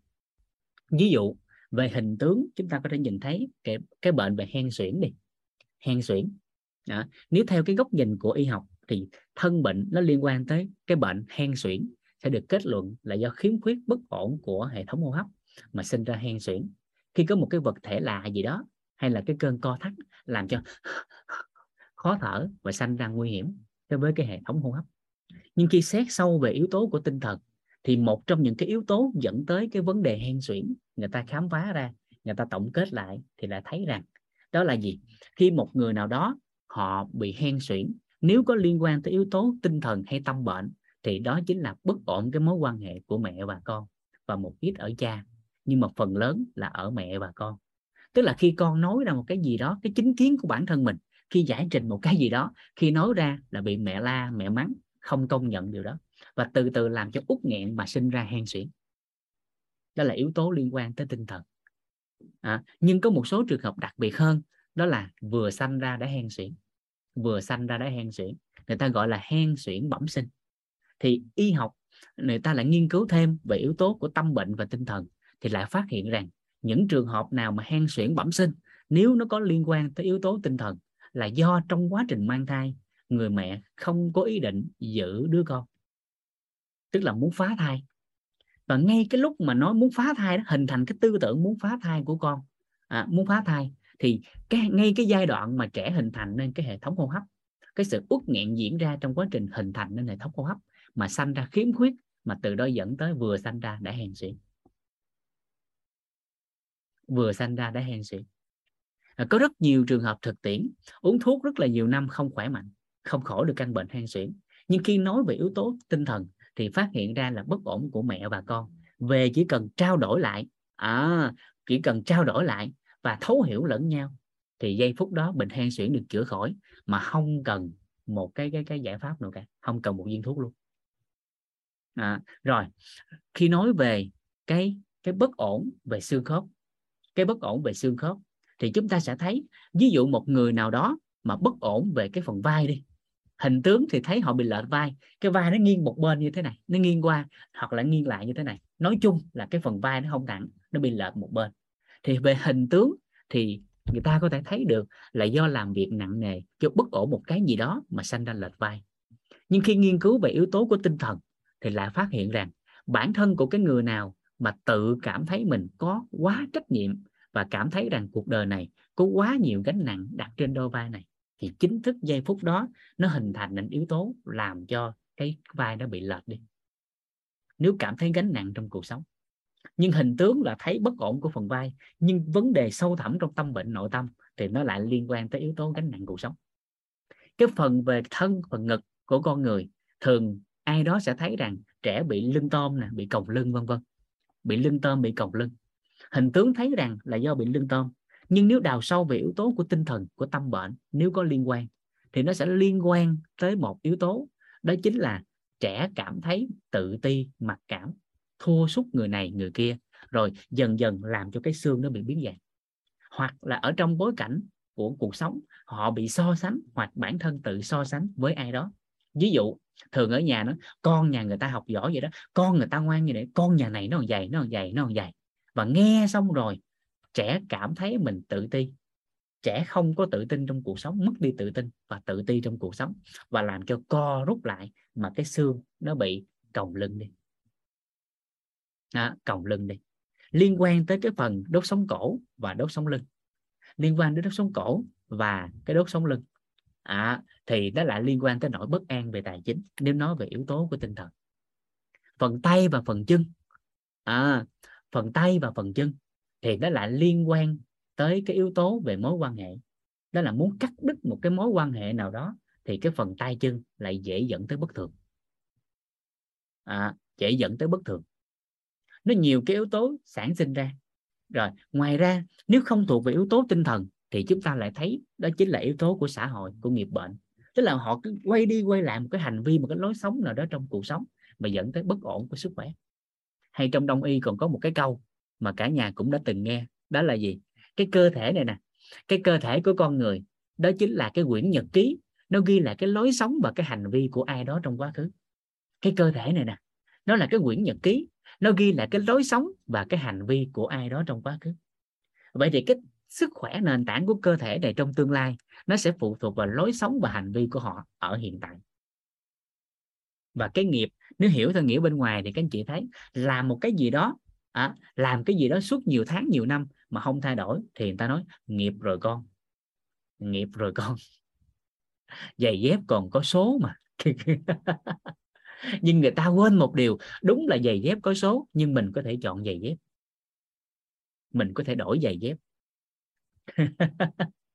Phần bệnh về mắt, như anh Đỗ nói, phần bệnh về mắt, thì yếu tố về liên quan bất ổn của con mắt với yếu tố của tinh thần hay còn gọi là tâm bệnh, thì phần mắt nó sẽ liên quan tới, nếu nói về cái tánh của con người thì thường hay nóng giận, háo thắng ở trong cuộc sống, nóng giận háo thắng mà dẫn tới con mắt bất thường. Ví dụ trong lớp học, cái người nào đó học qua họ là họ chịu không nổi, họ phải qua cái người đó mới được. Còn chạy xe ngoài đường á, thì ai vượt qua mặt chịu không được, phải vượt qua người đó chịu mới được. Thì cái tánh nó dần dần nó cũng làm cho con mắt bất thường đi. Nhưng yếu tố trọng điểm của nội tâm hay là của tinh thần liên quan tới bất ổn của con mắt là do trong cuộc sống có một cái hiện thực gì đó mà họ không có chấp nhận được. Ví dụ đơn giản ở người phụ nữ đi, chỉ đơn thuần là từ việc mà không chấp nhận cái việc mình già đi từng ngày thì con mắt giận nó cũng hoại đi, để hợp thức hóa với việc không thấy mình già đi, vân vân và vân vân. Nó còn nhiều cái yếu tố khác nó liên quan nữa. Cái yếu tố về da thì nó lại thường là gì? Không muốn tiếp xúc với con người, nên da thường nó diễn ra phong thấp nè, hoặc là bị ghẻ lở, bị vẩy nến vân vân, để cho người ta nhìn cái hình tướng là ta không muốn lại gần, để hợp thức hóa với việc là không muốn tiếp xúc với con người. Nó nhiều cái yếu tố liên quan, và cái này dần dần chúng ta sẽ làm rõ ra trong hành trình 12 buổi này, trong hành trình 12 buổi này, để từ đó chúng ta thấy rằng một người muốn khỏe mạnh trong cuộc đời á, một người muốn khỏe mạnh trong cuộc đời thì cần quan tâm nhiều cái yếu tố, chứ không chỉ dừng lại ở yếu tố của thể chất, tức là của thân bệnh, mà còn nhiều cái yếu tố cần liên quan. Dạ dày thì thông thường dạ dày nó sẽ liên quan tới một yếu tố, đó là thích uống hơn thích ăn. Cái người đó thường có cảm giác thích uống hơn thích ăn, và thích kiểm soát cảm xúc của người khác nếu có liên quan tới yếu tố tinh thần. Còn không phải yếu tố của tinh thần thì coi là yếu tố của xã hội, yếu tố của thể chất. Một trong ba hoặc là cả ba. Một trong ba hoặc là cả ba. Một trong ba hoặc là cả ba. Nó nhiều cái yếu tố nó liên quan mà chúng ta cũng cần phải tìm hiểu thêm. Nhưng điều trọng điểm đơn giản đó là gì? Sức khỏe là gì? Khi chúng ta thấu suốt được sức khỏe là gì rồi thì chúng ta mới có cái hành trình để có thể kiểm soát được cái tình trạng sức khỏe của con người.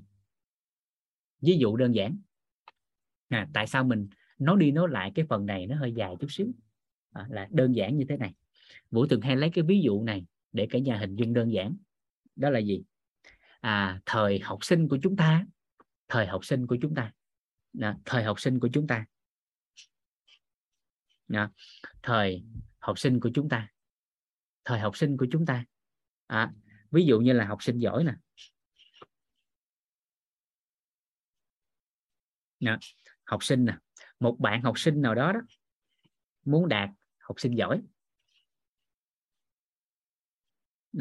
một bạn nào đó muốn trở thành học sinh giỏi, thì rà soát lại xem, rà soát lại xem, rà soát lại xem, đó là gì? Để đạt học sinh giỏi thì cần điều gì? Trong cái thời của Vũ á, thì để đạt học sinh giỏi cần 3 yếu tố cơ bản. Thứ nhất là trung bình môn phải trên 8 chấm. Yếu tố thứ hai là hạnh kiểm phải tốt.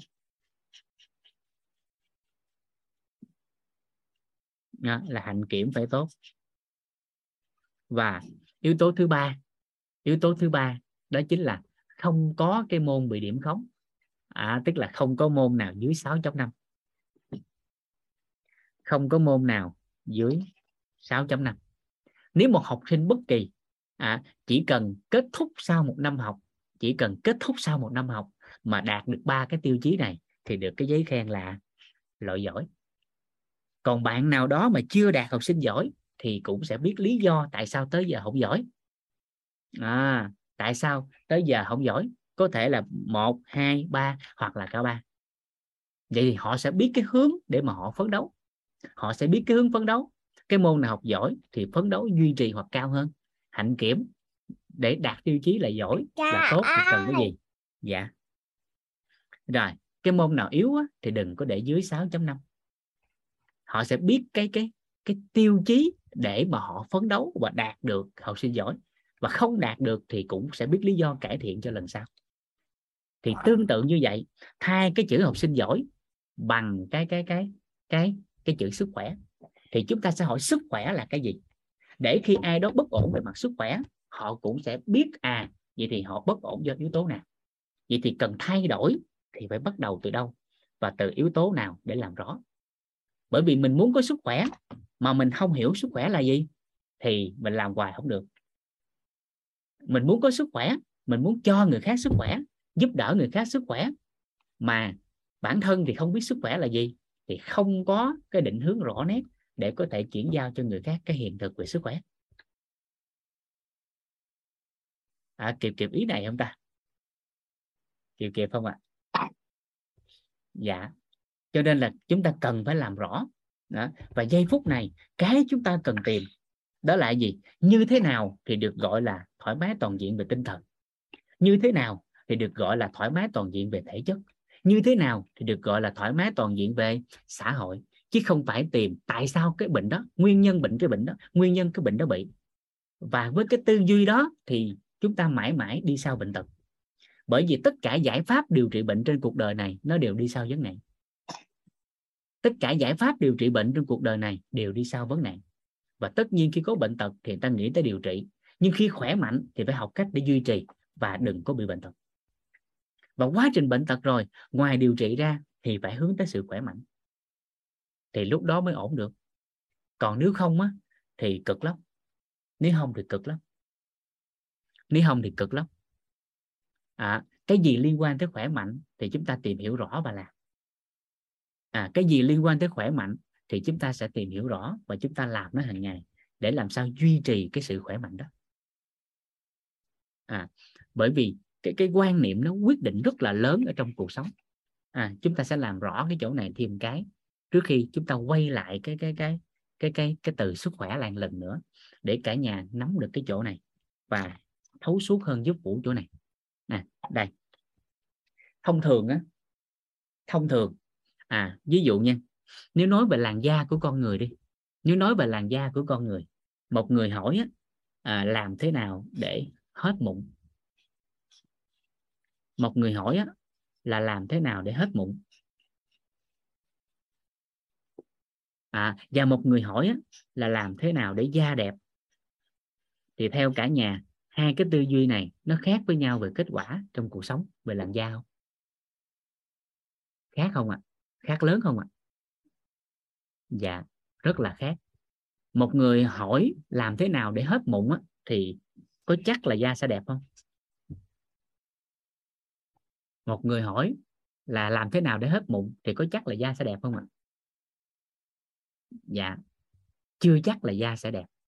Bởi vì có khả năng hết mụn rồi thì bị nám thì sao? Hết mụn rồi thì bị kích ứng thì sao?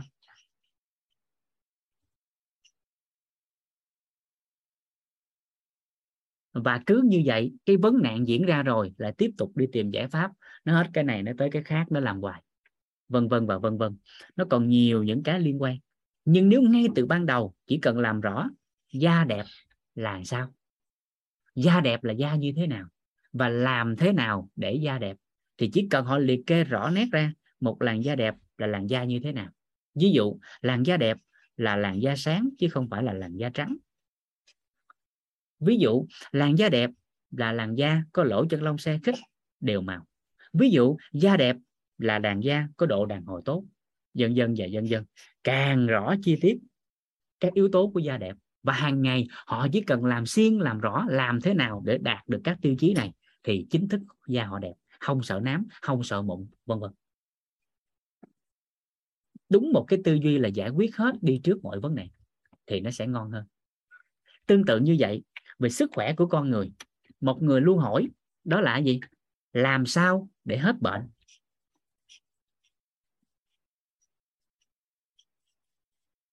Làm sao để hết bệnh? Một người khác lại hỏi rằng làm sao để khỏe mạnh? Làm sao để hết bệnh? Làm sao để khỏe mạnh? Và có thể thay thế cái này bằng từ sức khỏe. Thì hai cái này nó sẽ khác rất lớn với nhau về kết quả trong cuộc sống. Một người hết bệnh chưa chắc là khỏe mạnh. Nhưng một người khỏe mạnh thì chắc chắn là hết bệnh.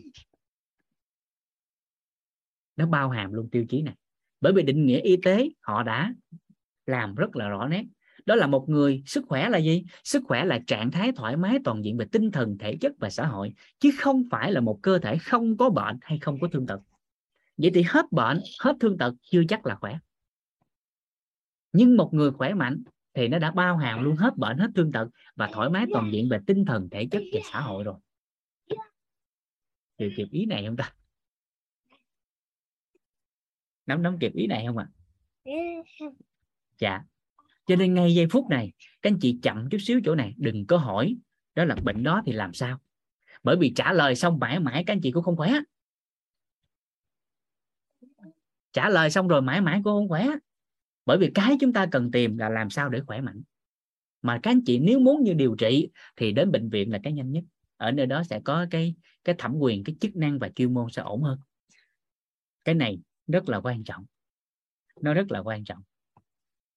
Nó rất là quan trọng. Bởi vì khi hỏi khỏe mạnh thì quay lại chính mình.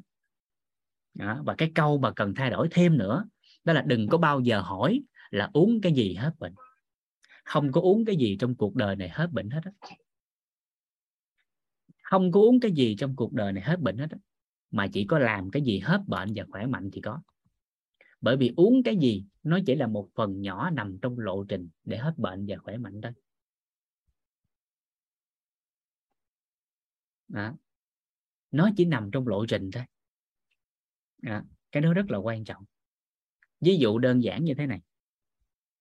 Tính tới hiện tại, nền y học của thế giới, cũng như tại Việt Nam chúng ta, các anh chị đều biết đều đang tồn tại 4 cái hệ quy chiếu. Đó là hệ quy chiếu sức khỏe liên quan tới Tây y, hệ quy chiếu sức khỏe liên quan tới Đông y, hệ quy chiếu sức khỏe liên quan tới dinh dưỡng học.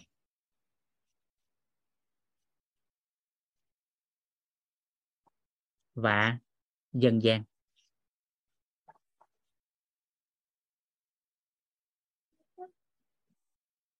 Vậy thì ở đây chúng ta sẽ làm rõ chỗ này một cái bằng một cái ví dụ rất đơn giản đây. Theo cả nhà.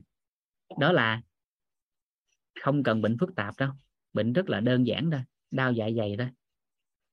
Theo các anh chị, một người bị đau dạ dày thì hệ quy chiếu nào sẽ chữa hết bệnh đau dạ dày?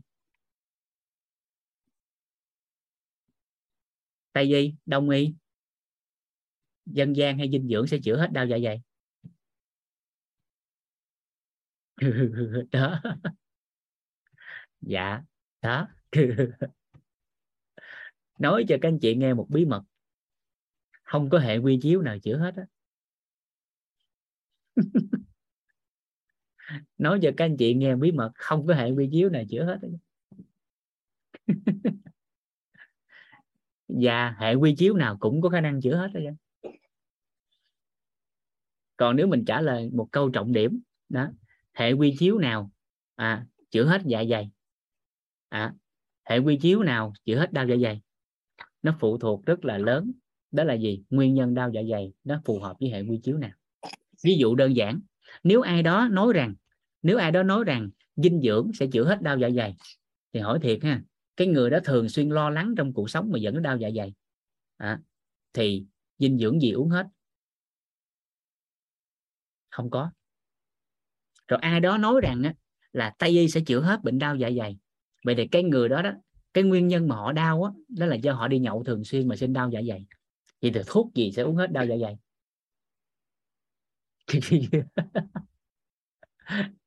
Cũng không hết.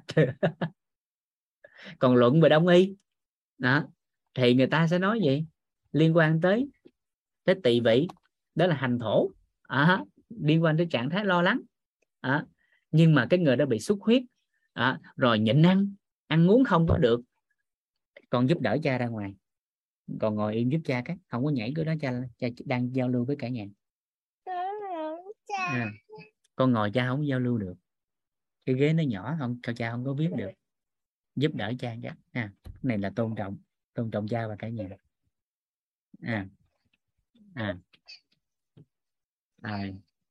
Ngồi dưới đây đi, tại cái ghế này nhỏ, con ngồi cha biết không có được, không phải cái ghế kia. Tôn trọng cha nha, cái này là không có dãy được rồi. Đó, cho nên chúng ta sẽ nhìn lại. Thì khi hiểu được cái điều này rồi, các anh chị nhớ giúp Vũ, đó là chúng ta sẽ không chấp vào cái hệ quy chiếu, mà chúng ta sẽ chấp vào cái kết quả.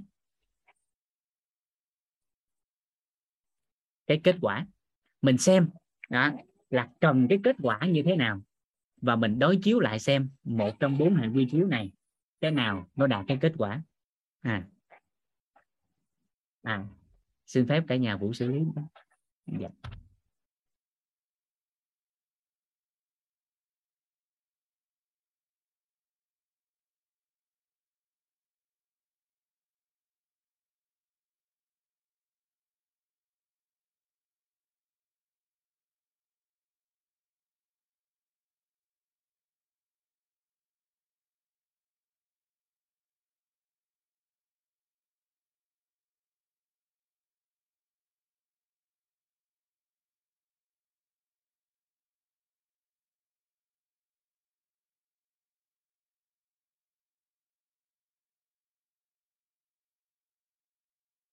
Dạ, chúng ta tiếp tục lại chỗ này.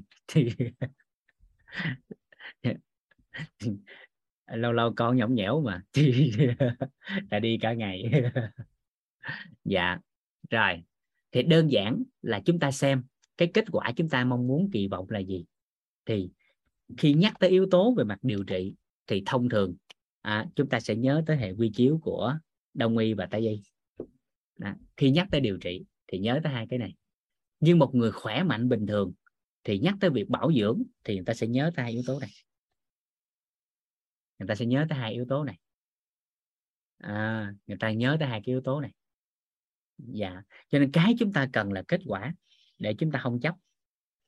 Bởi vì nếu liêm chính nội tâm mà nói thì phần đời của mỗi một con người, gần như đều được 4 hệ quy chiếu này cứu mạng. Có đúng vậy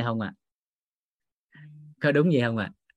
Có phải là tất cả chúng ta nếu mà liêm chính nội tâm mà tự rà soát lại thì có phải rằng là bản thân của mỗi người thường tính tới hiện tại luôn, thì thông thường chúng ta sẽ thấy gần như ai cũng đã từng được một trong 4 hệ quy chiếu này cứu mạng, hoặc là cả 4. Ví dụ từ nhỏ vừa sanh ra thì hệ quy chiếu dân gian đã cứu mạng này. Rồi, ngày càng hiện đại, hệ thống về Đông y, Tây y, dinh dưỡng lại bổ trợ thêm. Và một trong những yếu tố khác trong từng giây phút cuộc đời thì từng hệ quy chiếu đó đã cứu mạng con người. Cho nên không thể nói cái nào cao hơn cái nào. Không thể nói cái nào hay hơn cái nào. Mà cái chúng ta cần là cái nào khỏe thì tôi làm. Cái nào khỏe thì tôi lấy. Bởi vì con người cần sự khỏe mạnh. Vậy thì ở đây chúng ta lại một lần nữa quay lại chỗ này. Đông y, Tây y, dinh dưỡng hay dân gian, cái nào cũng được, miễn là cái đó làm cho tinh thần của người ta thoải mái toàn diện, miễn làm cho thể chất thoải mái toàn diện, xã hội thoải mái toàn diện thì xong. Vậy thì với yếu tố này để làm rõ thì chúng ta đã có cái lời giải. Ví dụ như là thể chất thì trong yếu tố về lớp thay gân đổi cốt, thầy giáo Phương, thầy giáo Sơn, thầy giáo Nhân đã chia sẻ với chúng ta rồi. Đó là một người khỏe về thể chất, đúng không? Đơn giản lắm, chỉ cần đạt 5 cái tiêu chí. Đó là tốc độ, sức mạnh, sức bền, thăng bằng và dẻo dai. Thì chỉ cần đủ 5 cái tiêu chí này thì cái người đó được gọi là thoải mái toàn diện về thể chất. Thăng bằng, sức mạnh, tốc độ, sức bền, thăng bằng, dẻo dai. Thì đạt xong yếu tố về thể chất. Rồi, yếu tố về tinh thần. Yếu tố về tinh thần thì xã hội ở bên ngoài chúng ta được dùng, đó là cái từ tinh thần lạc quan. Người ta hay khuyên nhau là tinh thần lạc quan. Nhưng nếu theo khái niệm nguồn của WIT thì các anh chị có được một cái câu, đó chính là trân trọng biết ơn ở tình, bao dung ở tánh và an vui ở tâm. Là thoải mái toàn diện về tinh thần, và càng tiệm cận về cái sự an vui thì sức khỏe của con người biểu hiện càng rõ nét. Yếu tố về xã hội, đó là con người là vốn, nhận dạng, đối đãi, thu hút. Đã là người là nhân tài, rồi dần dần làm rõ cái yếu tố đó ra thì 3 cái yếu tố này khi chúng ta đã thoải mái toàn diện rồi, và lúc đó con người không có bệnh tật thương tật nữa, thì chính thức chúng ta đứng vào hàng ngũ của những người khỏe mạnh.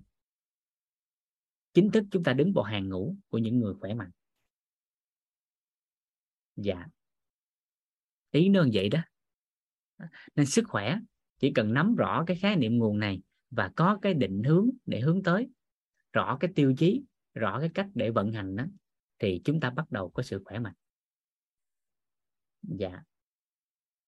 Cho nên trong suốt 12 buổi này nè, các anh chị giúp đỡ Vũ ha. Trong những buổi đầu tiên á, chậm chút xíu, đừng có hỏi về bệnh tật.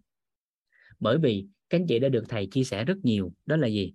Thông thường một căn phòng tối á, ánh sáng thấp lên thì bóng tối nó sẽ mất. Ai cũng biết điều đó, nhưng khi vấn nạn diễn ra thì con người lại làm ngược lại những gì mà mình đã định hướng trước đây.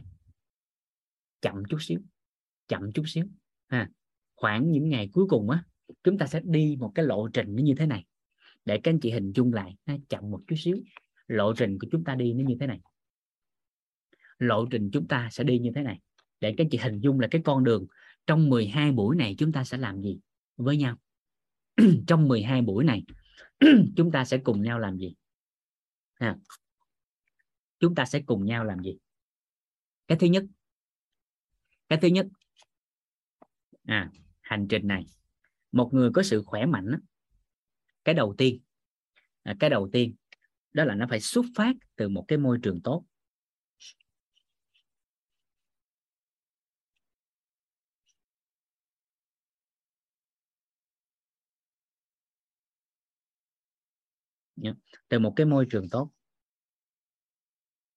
Cái môi trường liên quan tới sự khỏe mạnh.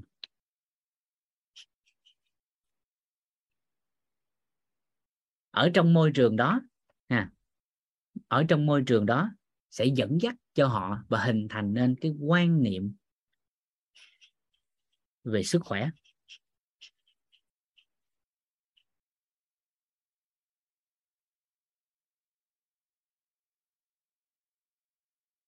Ở đây thì thầy Toàn hay dùng cái từ đó là quan niệm chuẩn.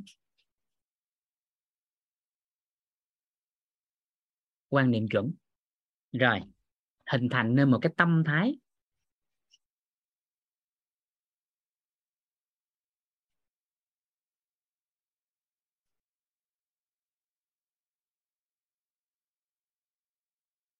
rồi ở đây thầy Toàn hay dùng đó là tâm thái đúng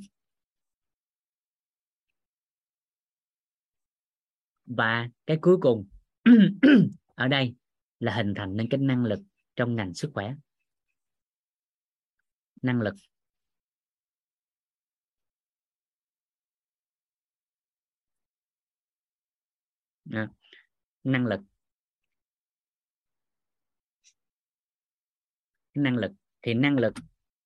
là năng lực phù hợp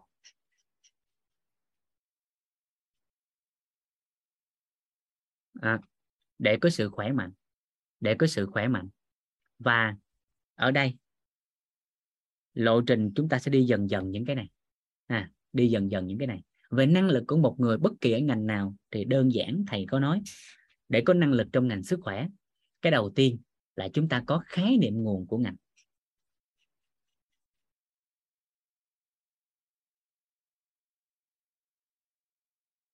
Chúng ta bắt đầu trang bị cho mình những khái niệm nguồn của ngành. Sau đó chúng ta có được tư duy của ngành.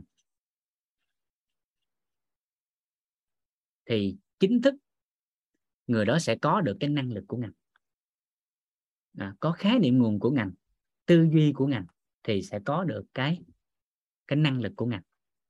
Và ở đây 12 buổi này chúng ta sẽ cùng nhau trao đổi và giao lưu với nhau những khái niệm nguồn liên quan tới sức khỏe của Tây Y, những khái niệm nguồn liên quan đến sức khỏe của Đông Y, những khái niệm nguồn liên quan sức khỏe của dinh dưỡng học, những khái niệm nguồn liên quan sức khỏe của dân gian. Và trong khóa này thầy Toàn có nói với Vũ đó là trong khóa này đào sâu nhất có thể về mặt dinh dưỡng, về yếu tố dinh dưỡng. Những khóa trước thì nói sâu về Đông Y, về Tây Y và một phần của dân gian. Và ở cái mảng Tây Y thì mỗi một khóa chúng ta sẽ nói sâu một cái mảng.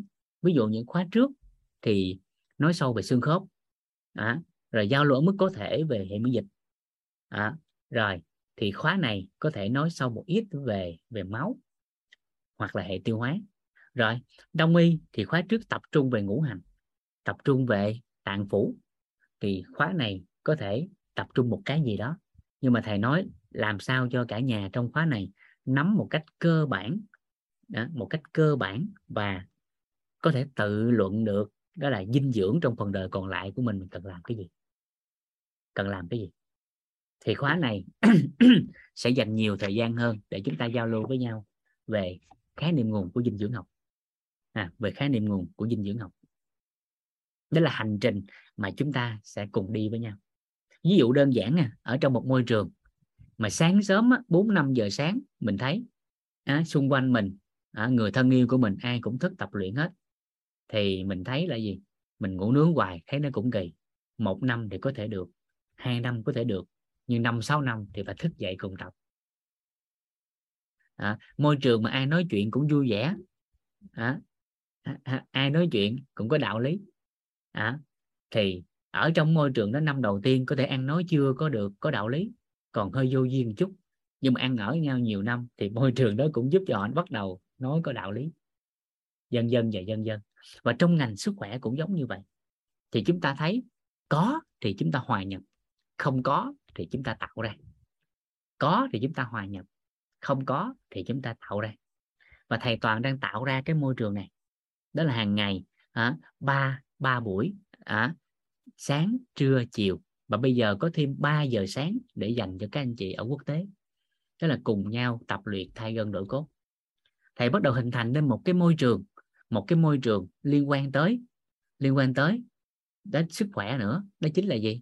Là bắt đầu hình thành nên học bơi online nè, tập bơi online nè, rồi học cái này, học cái kia liên quan tới sự khỏe mạnh. Và dần dần ai cảm thấy được cái điều đó cần thiết với sức khỏe của mình thì bắt đầu tập trung vào, và từ đó hòa mình vào trong môi trường đó để mình trở thành những con người khỏe mạnh, có một cái môi trường đã hình thành sẵn. Dạ, mùa này thì nó liên quan tới hô hấp.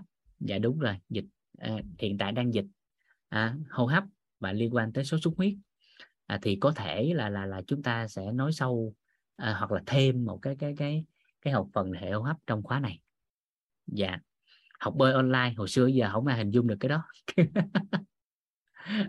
Tại hồi xưa tới giờ nếu học bơi một lần mà một giáo viên nhận thì khoảng chừng 5-10 người trở lại. Nhưng mà thầy đang tạo ra một cái mô hình là tập bơi online đó là khoảng 1.000 người cùng học.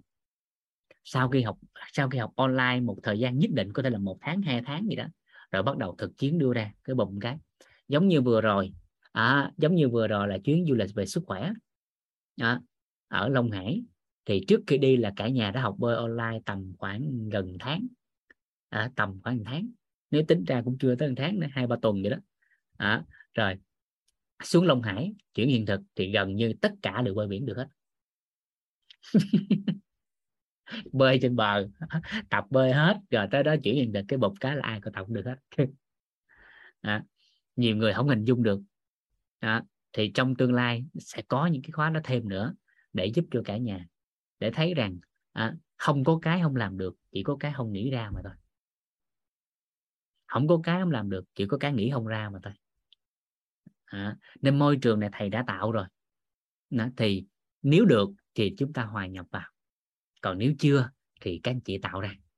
Nếu như các anh chị yêu thích sức khỏe thì hãy tạo ra một môi trường giống như vậy.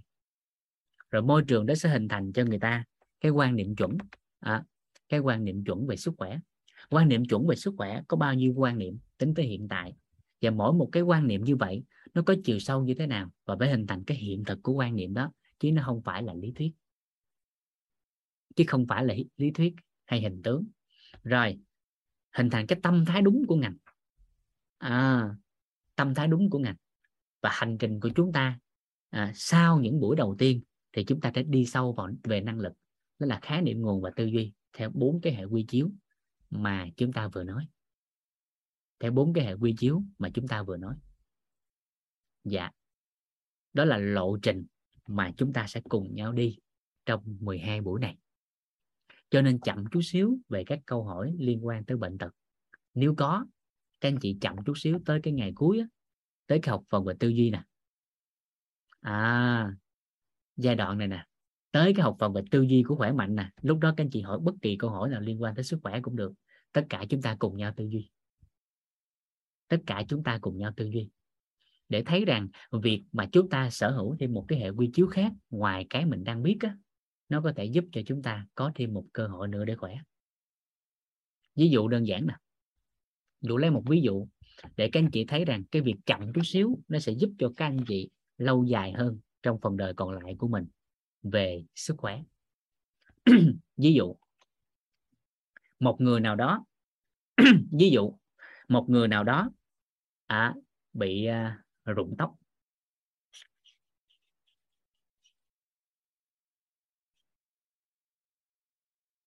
Bị rụng tóc thì không có hỏi là làm thế nào để chữa hết rụng tóc, mà đặt ra câu hỏi là làm thế nào cho tóc mọc lại dày hơn và ống mượt hơn, đẹp hơn. Làm thế nào để tóc của tôi sẽ dày lên, đẹp hơn và khỏe hơn. Dày, đẹp, khỏe hơn.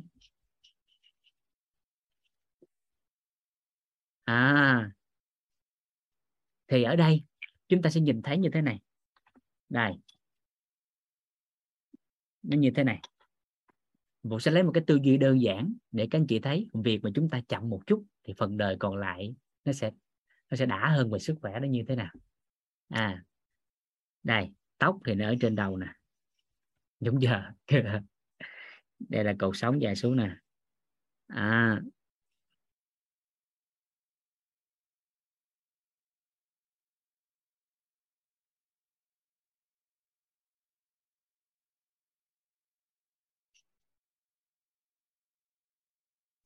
Rồi.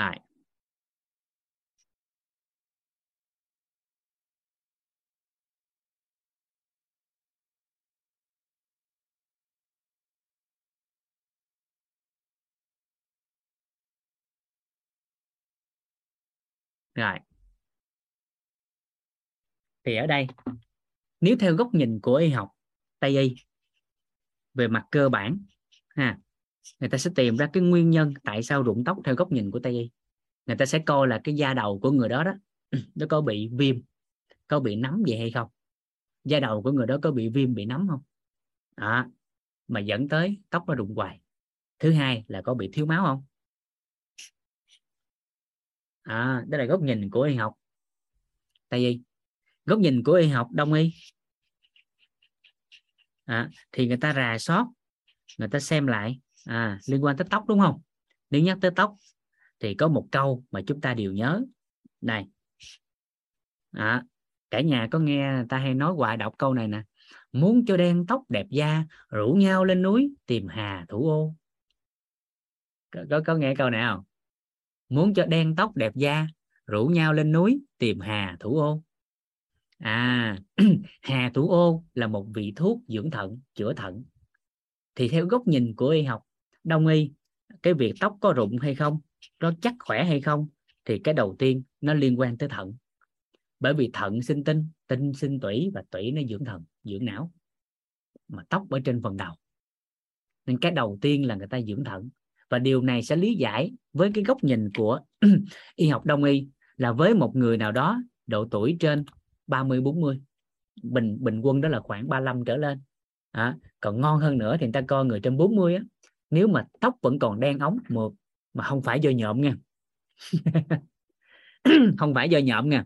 Trên 40 tuổi tóc vẫn còn đen ống và mượt, lông mày của người đó vẫn còn mọc dài ra và đen, người đó sinh lý ngon. Sinh lý ngon. Đó là góc nhìn của học Đông y, người ta vọng chẩn, nhìn vào người ta đoán cái đó. Rồi là cái thứ nhất. Cái thứ hai liên quan tới tóc tai da lông bên ngoài thì người ta nhớ tới phổi, thì coi lại cái hơi thở của người đó có bất ổn không, có thất thường không. Bởi vì phế chủ bì mau, thông điều thủy đạo. Cái thứ hai người ta bắt đầu coi phế khí, là có đủ khí không, có lạnh trong cơ thể không. Rồi cái thứ ba đó, cái thứ ba là người ta coi là cái người này nè, cái xương của người này đặc biệt là đốt sống cổ có vấn đề không, mà nó có thể ảnh hưởng lên cái hệ thống khí huyết lưu thông lên đầu không, mà làm tốc độ sớm. Rồi có bị nhiễm hàn lạnh không, bị lạnh sâu không? Rồi về góc nhìn của y học dinh dưỡng,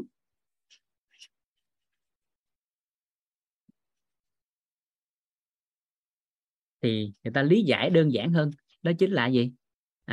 Tóc nó bất ổn phải không? Thì đơn giản là thiếu hụt dưỡng chất cho tóc thôi. Vậy tóc nó cần cái gì? Thì người ta coi là tóc nó cần, đầu tiên đó là protein. Tóc nó cần vitamin B, B5 là chủ đạo. Tóc nó cần kẽm. Và tóc nó cần gì nữa? Nó cần các dưỡng chất cho máu để lưu thông lên vùng đầu mà nuôi dưỡng. Rồi, đó là góc nhìn của y học dinh dưỡng. Còn góc nhìn của y học dân gian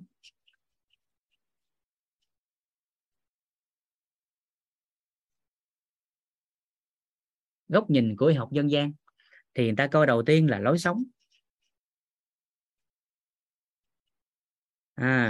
Tóc rụng đúng không? Coi lại đó là gì? Có thức khuya không?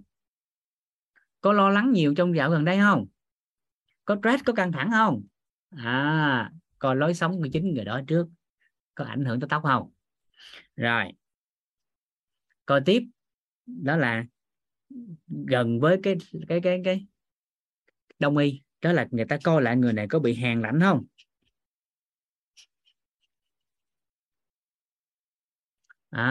Rồi về mặt yếu tố liên quan tới cái góc nhìn của tâm lý, thì coi là người này có buồn rầu lo lắng không, có sợ hãi không.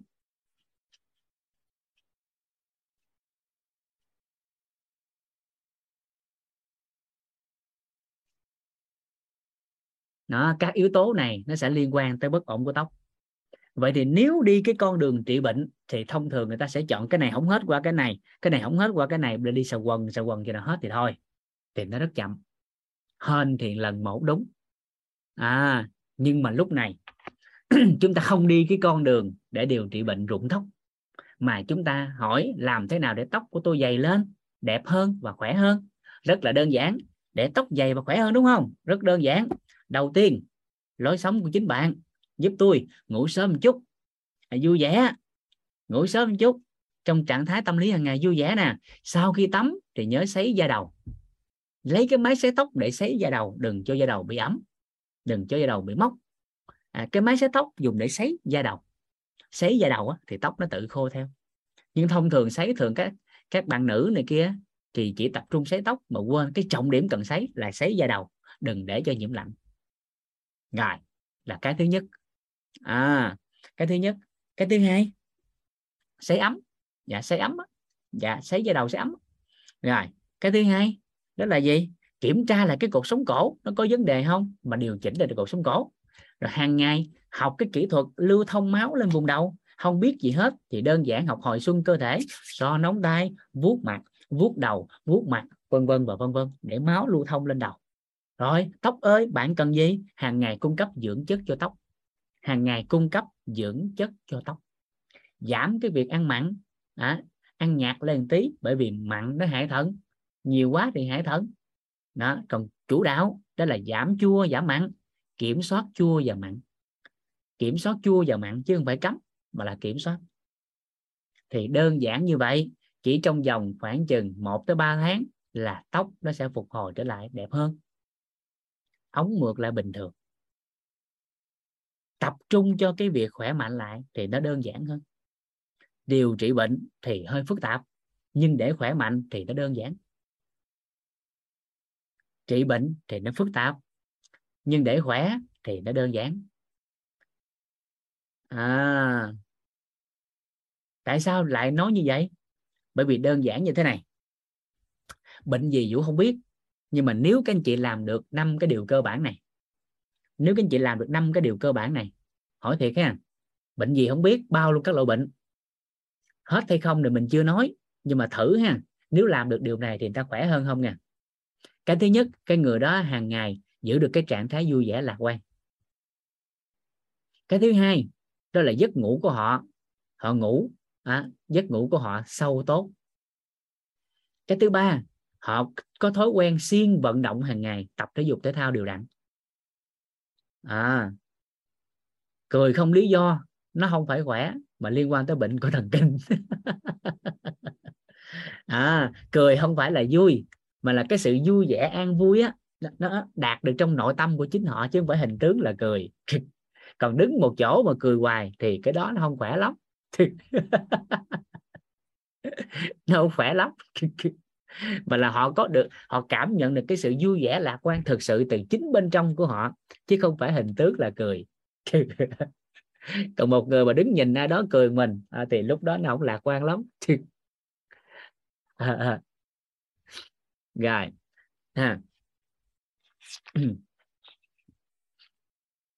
Cái thứ nhất đó là gì? Thử hình dung ha. Cái thứ nhất đó là gì? Là giữ được cái họ đạt được hàng ngày đó, giữ được cái sự vui vẻ lạc quan. Còn nếu mà chiều sâu mình hiểu được luôn á, là hướng tới sự an vui. Còn nếu các anh chị muốn dùng cái khái niệm nguồn của WIT á, thì đó là gì? Là trân trọng, biết ơn ở tình, bao dung ở tánh, an vui ở tâm. Làm được cái đó trước cái. Cái thứ hai đó là giấc ngủ của họ đủ và tốt. Giấc ngủ. Cái thứ ba đó là họ có thói quen vận động. Thói quen vận động, thể dục thể thao. Đây, ghi ra luôn ha. Muốn ghi đúng không? Rồi, ghi luôn ha. Rồi. Ví dụ ha. Ví dụ nè. Thứ nhất, nếu mà cái người này hàng ngày á có được cái sự vui vẻ, lạc quan, đó là theo ngôn ngữ bên ngoài. Còn nếu chúng ta theo khái niệm nguồn thì đó là trân trọng, biết ơn ở tình, bao dung ở tánh và an vui ở tâm. Cho phép Vũ viết tắt mấy từ này. Dạ. Thứ hai là cái người này có giấc ngủ của họ sâu đủ tốt. Cái thứ ba là cái người này có thói quen yêu thích vận động, thể dục thể thao á. Và lúc này cần phải phân biệt rõ nét, đó là vận động nó khác với lao động. Chỗ này cần phải làm rõ. Nhiều người có lời khuyên cho họ là nên vận động hàng ngày để bảo dưỡng sức khỏe. Thì họ nói, ôi ơi, làm một ngày 8 tiếng, làm quần quật rồi vận động cái gì đó. Hiểu nhầm vận động và lao động. Hai cái này nó sẽ khác nhau rất là lớn. Cùng là nâng một vật 50 kg, nhưng một người nâng tạ thì càng ngày càng khỏe, càng đẹp. Nhưng một người vác cái bao gạo 50 kg vì miếng cơm ăn áo là nó khác. Là nó khác liền. Và trong giây phút này, nếu mà ai đó làm được một điều này nè, tức là gì? Dịch chuyển cái tâm thái. Tức là chỉ cần làm đơn giản là dịch chuyển cái tâm thái thôi, thì hoàn toàn cái việc lao động nó sẽ biến thành vận động. Họ có yêu thích cái việc đó không? Đồng tiền mang lại thì cái việc họ làm việc đó, họ có hạnh phúc vui vẻ không? Khi họ đến cái nơi làm việc đó, họ có cảm thấy vui vẻ khi tiếp xúc với con người không? Dần dần. Nếu những cái yếu tố đó, họ dịch chuyển được tâm thái trong lúc họ làm việc, họ lao động, thì chính thức cái lao động đó nó sẽ trở thành vận động. Còn một người mà vận động nhưng tâm thái không phù hợp, ví dụ gì? Bị ép đi tập thể dục, tập mà không có vui vẻ, thì vô tình cái việc vận động hình tướng đó nó lại trở thành lao động. Kịp ý này không ta? Cả nhà nắm kịp ý này không ạ? Dạ. Cảm ơn các anh chị. Nó quan trọng cái chỗ này lắm nha. Dạ. Cái thứ ba. Cái thứ tư. Cái thứ tư đó là gì? Cái người này nè là ăn trước khi đói, dừng trước khi no.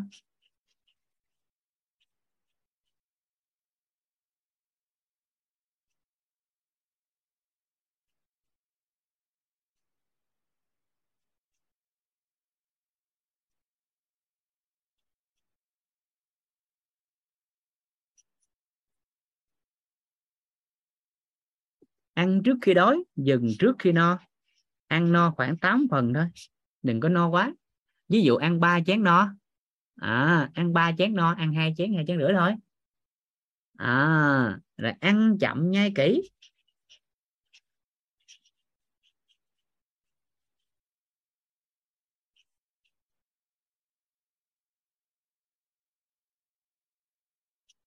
Ăn chậm nhai kỹ. Và giây phút này phải thấu hiểu một điều, đó là gì?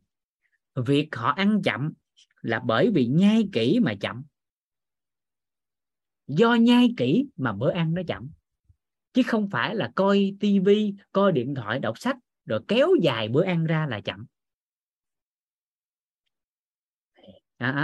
Đó.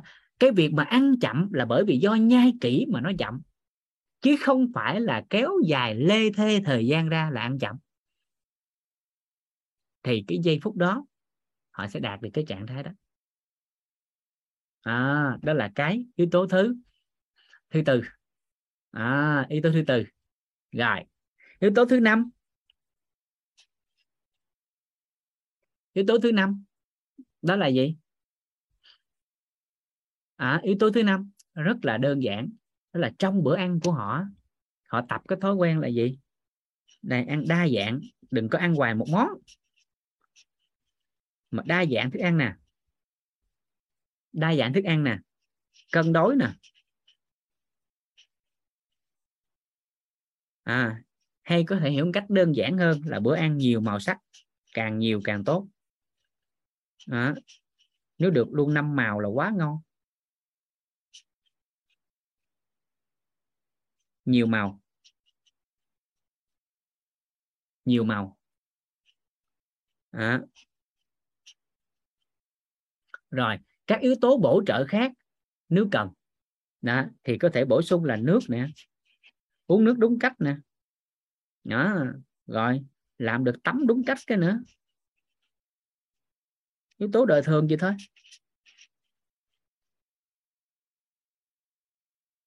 Rồi.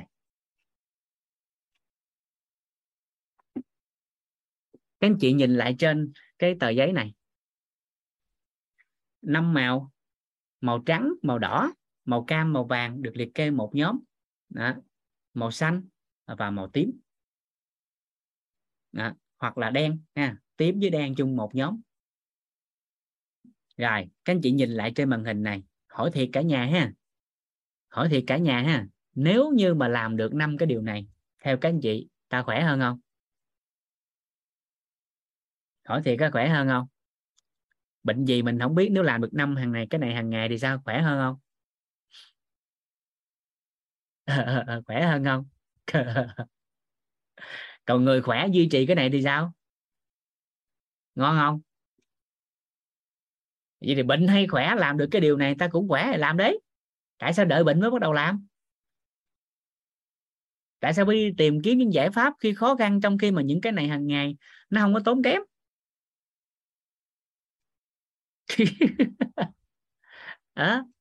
Có phải là những cái này không tốn kém không? Nó là lối sống hàng ngày thôi mà. Vậy làm đấy. Tại sao phải chờ đợi bệnh tật rồi tìm kiếm cái tại sao có đợi bệnh, nguyên nhân bệnh đó là gì, tại sao bị cái này, tại sao bị cái kia, mà chúng ta đều biết rằng chỉ cần đơn giản hàng ngày làm được những cái điều cơ bản này thì cơ thể con người đã có thể có được cái sức khỏe.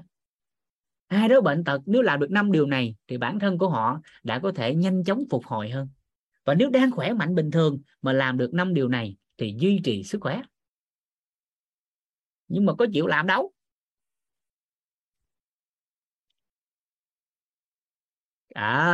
Kịp ý này không ạ? Mong muốn ý thức và niềm tin bên trong không thống nhất. Công thức cội nguồn. Mong muốn ý thức và niềm tin bên trong nó không thống nhất. Thì giữa mong muốn ý thức và niềm tin bên trong nó sẽ chiến thắng. Vậy thì rất là đơn giản.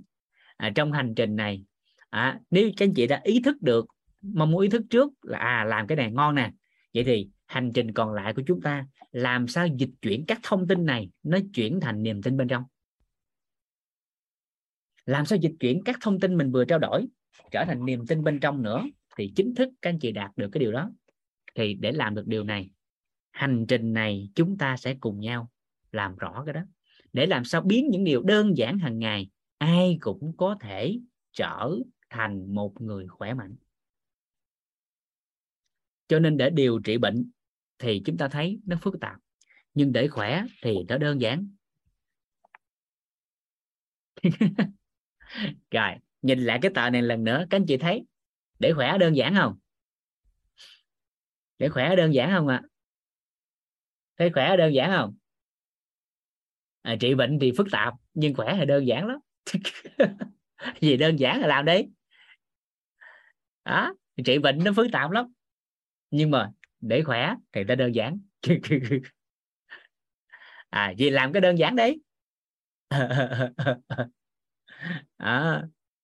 Còn thấy một cái số 4 khó thì ngay cái hình ảnh bên trong, cái niềm tin bên trong nó đã nói khó rồi, rồi sao làm?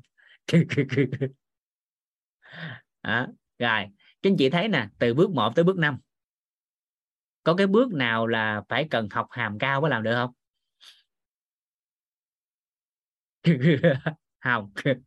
Từ bước 1 tới bước 5 có yếu tố nào nó quy định là phải nhiều tiền mới làm được không? Phải giàu có mới làm được không? Cũng không. Từ bước 1 tới bước 5 có yếu tố nào nói là phải đẹp trai, nhà con nhà giàu, học giỏi, viết chữ bự mới làm được không? Cũng không. Dạ rồi, cái bước số 5 đó, cái bước số 5 đó thì ở đây các anh chị sẽ nhẹ nhàng hơn một chút, nếu như các anh chị bắt đầu mở rộng sang thêm một cái hệ quy chiếu, đó là gì? Đó là thực phẩm bổ sung. Khi chúng ta nắm cái khái niệm nguồn, vậy thì mỗi ngày cần bổ sung, cần ăn bao nhiêu lượng, bao nhiêu chất, thì lúc đó mình phát hiện rằng bữa ăn hàng ngày của mình để đa dạng, cân đối, bệnh nhiều màu, thì nếu dùng theo hình tướng bên ngoài thì chưa đơn giản. Vậy thì mở rộng hệ quy chiếu của dinh dưỡng học ra, thì thêm vô cái khái niệm nguồn của thực phẩm bổ sung nữa, thì lúc này nó sẽ đơn giản hơn nữa. Và nếu mở rộng sang khái niệm nguồn này thì nó sẽ có thêm một chút chi phí. Nhưng lúc này chúng ta phát hiện rằng là cái gì? Không có dinh dưỡng chúng ta vẫn khỏe, có điều kiện kinh tế chúng ta sẽ khỏe hơn. Không có dinh dưỡng mình vẫn khỏe, có dinh dưỡng thì mình khỏe hơn. Không có dinh dưỡng, thực phẩm bổ sung á, thì tôi cũng khỏe, mà có dinh dưỡng thì tôi khỏe hơn. Thì có như vậy các anh chị mới nhẹ được. Bởi vì 20-30 năm trước ông bà mình làm gì có thực phẩm chức năng mà xài. Gia đình ai đó có người thân ở bên nước ngoài thì lâu lâu đi về xách hàng xách tay về, uống viên viên mà thấy khỏe thì người ta gọi là gì? Thuốc bổ.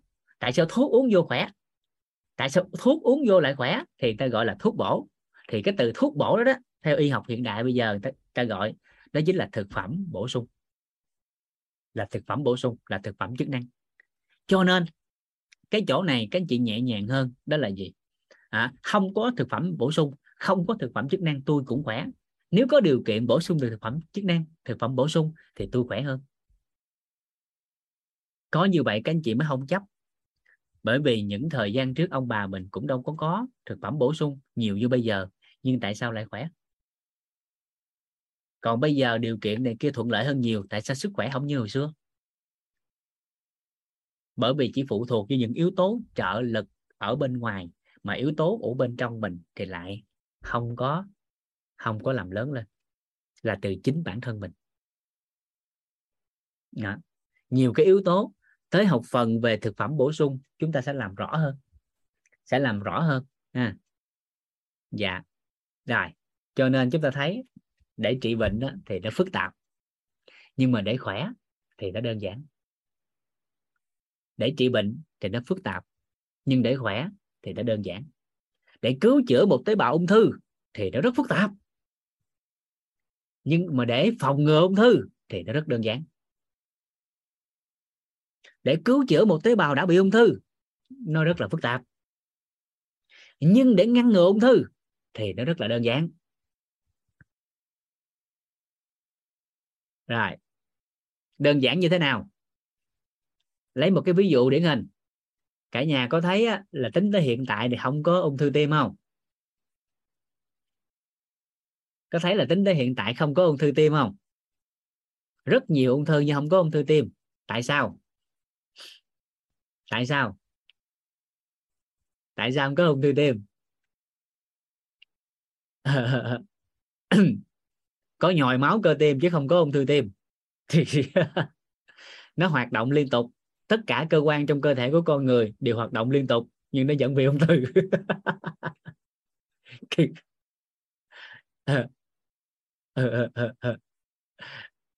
Gan vẫn vận động, phổi vẫn vận động, đường ruột vẫn vận động, đại tràng vẫn vận động. Dạ. Vì tim có tình yêu thương. Nếu nhắc về tình cảm thì nó còn liên quan tới lá gan. Tình trí. Chỗ nào cũng có máu, ít hay nhiều thôi. Nếu nói góc nhìn của khoa học về máu á, thì chúng ta có thể lý giải như thế này. Đó là gì? Bởi vì tim là cái khởi nguồn của máu đi. Và máu tại tim là máu sạch. Nếu hiểu theo cái góc nhìn của máu, của khoa học, thì lấy một cái lý giải đơn giản. Đó là gì? Đó là tim là khởi đầu của máu đi khắp cơ thể và máu sạch. Là cái thứ nhất. Cái thứ hai, khi nhắc về tim thì các anh chị sẽ nhớ tới cái sự yêu thương, sự trân trọng biết ơn. Và lý giải theo cái góc nhìn của hệ quy chiếu cấu trúc con người thì tim nó sẽ chi phối 84.000 cái bong bóng ảo giác. Các anh chị sẽ thấy rằng mỗi một trạng thái cảm xúc của con người á, thì nhịp tim nó sẽ khác nhau. Giận nhịp tim khác, buồn nhịp tim khác, ghen nhịp tim khác, trúng tiếng sét ái tình nhịp tim khác, giật hội tim khác. Mỗi một cái nhịp đập của tim thay đổi, nó sẽ kéo theo một trạng thái cảm xúc và ngược lại. Và tim ở cái lớp tình trân trọng biết ơn, yêu thương là cái làm cho cái lớp tình nó bình ổn nhất.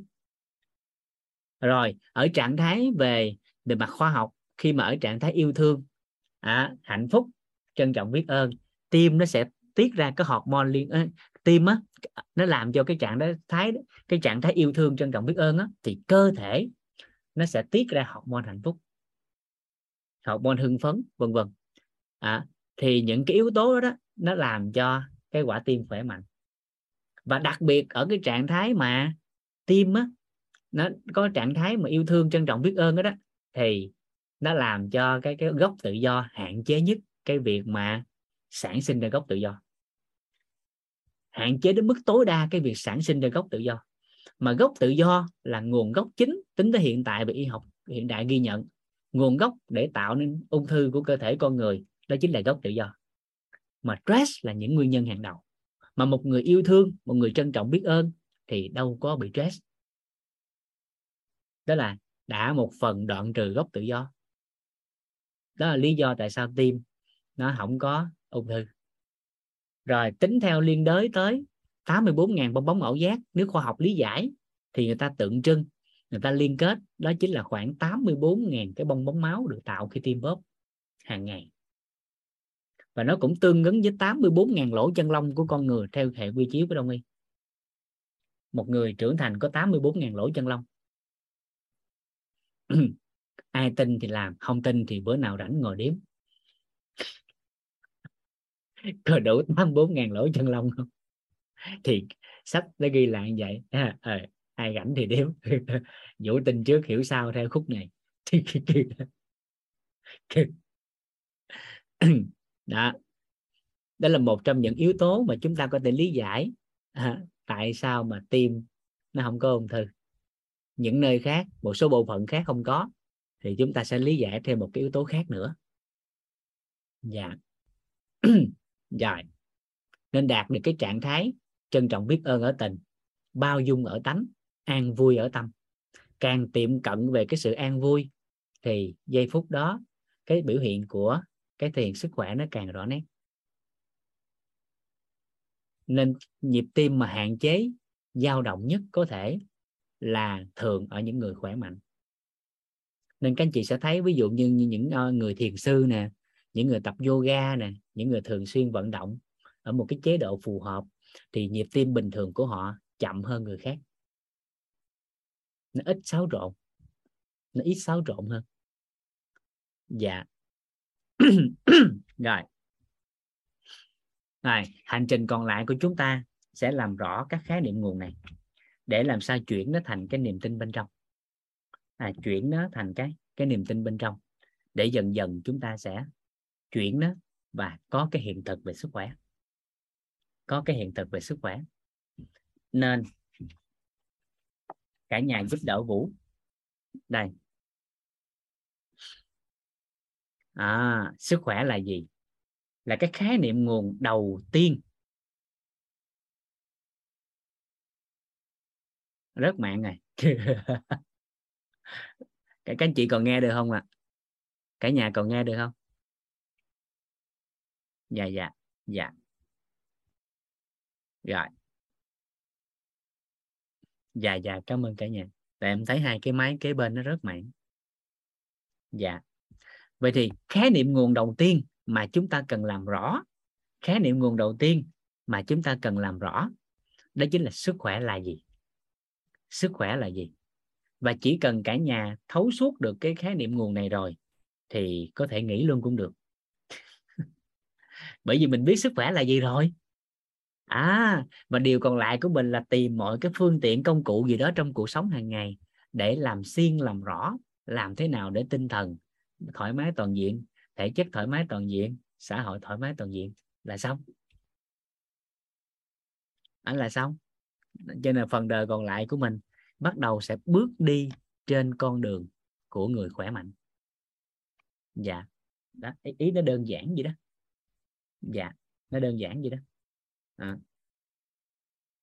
Làm rõ, làm xuyên. Dạ.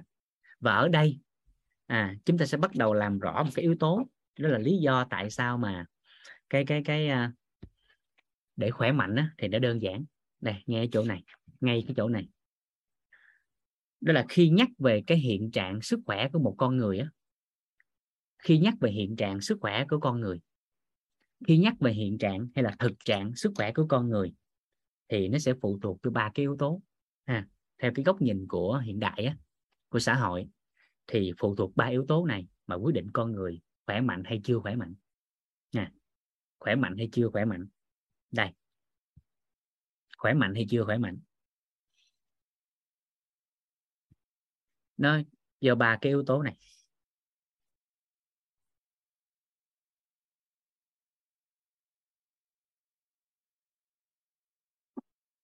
Yếu tố thứ nhất, đó là do di truyền.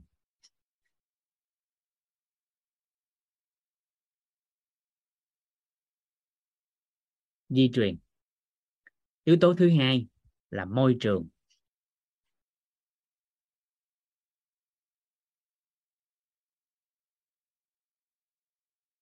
Và yếu tố thứ ba là lối sống.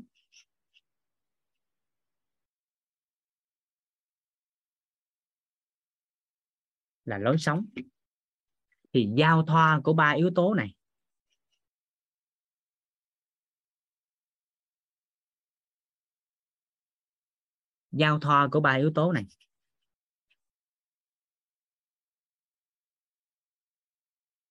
theo cái chiều hướng nào nó sẽ quyết định được hiện trạng sức khỏe của con người theo cái chiều hướng đó. Giao thoa của ba yếu tố này theo cái chiều hướng nào nó sẽ quyết định con người theo chiều hướng đó. Nếu ba yếu tố này theo cái chiều hướng tốt thì con người khỏe mạnh.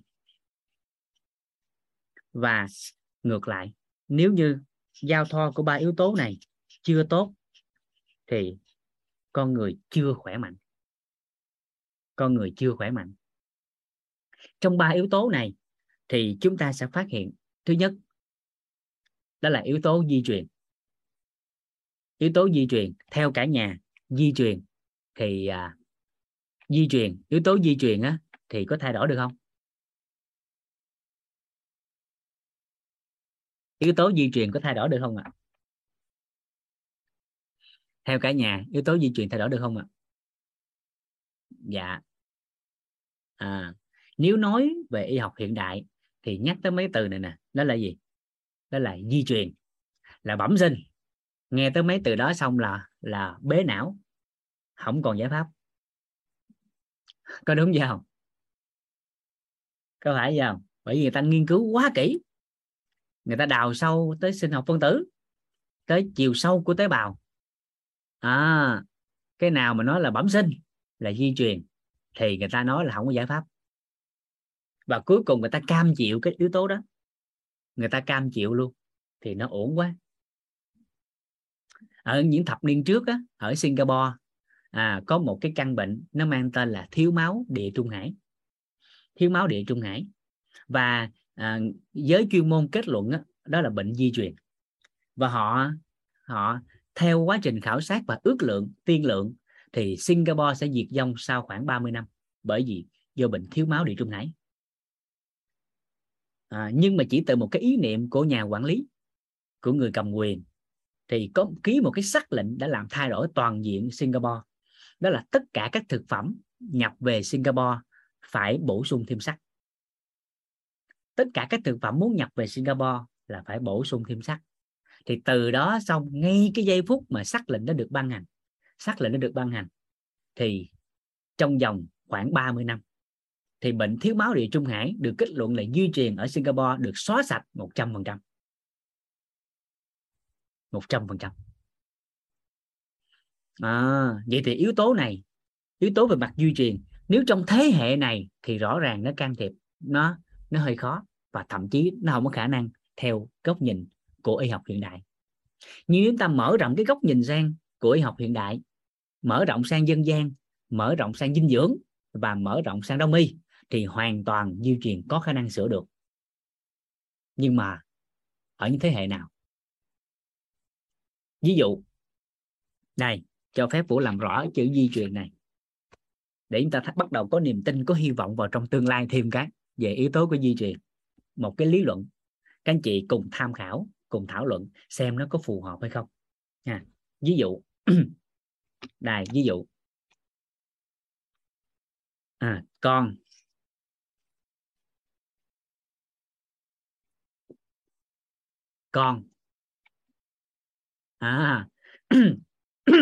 con được hình thành về yếu tố của sinh học, có phải là do sự kết tinh của tình yêu, hôn nhân và hạnh phúc không?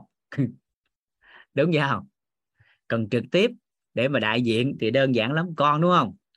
Đó là sự kết hợp của ba và má nó. Đúng chưa? Kết hợp của hai người này sẽ ra con. Theo góc nhìn của khoa học là kết hợp của tinh trùng và trứng. Sẽ ra con. Và khỏe mạnh hay không, kết hợp của hai cái này người ta gọi là yếu tố di truyền. Để truyền lại cho đứa con này.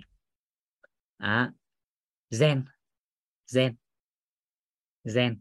Còn theo y học của Đông y thì ở đây người ta nói đó là gì? Thế hệ trước truyền cho thế hệ sau, người ta gọi đó là tiên thiên.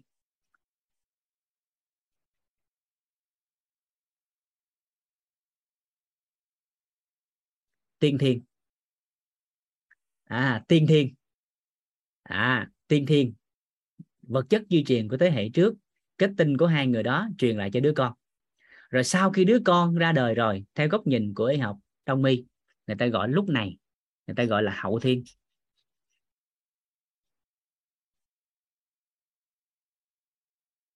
Và gốc của hậu thiên thì nằm ở tỳ vị. Tỳ vị là gốc của hậu thiên. Mà chỗ này đó chính là tỳ vị, là lá lách, là dạ dày. Tỳ là lách, vị là dạ dày. Thì chỗ này nó liên quan mật thiết đến ăn uống. Tinh túy của đồ ăn thức uống là được chuyển hóa tại đây. Và gốc của hậu thiên là nằm tại chỗ này.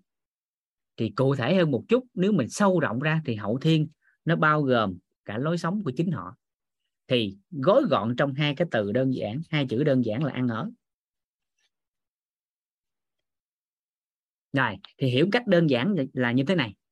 Nền tảng sức khỏe của con, giai đoạn ban đầu, yếu tố quyết định là do vật chất di truyền của thế hệ trước truyền lại cho bản thân nó. Sau khi nó ra đời, nó khỏe mạnh hay không là phụ thuộc vào ăn ở của chính nó. lối sống của chính nó gọi là gốc của hậu thiên.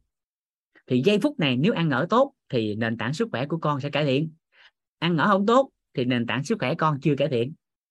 Và lúc này nó sanh ra cháu.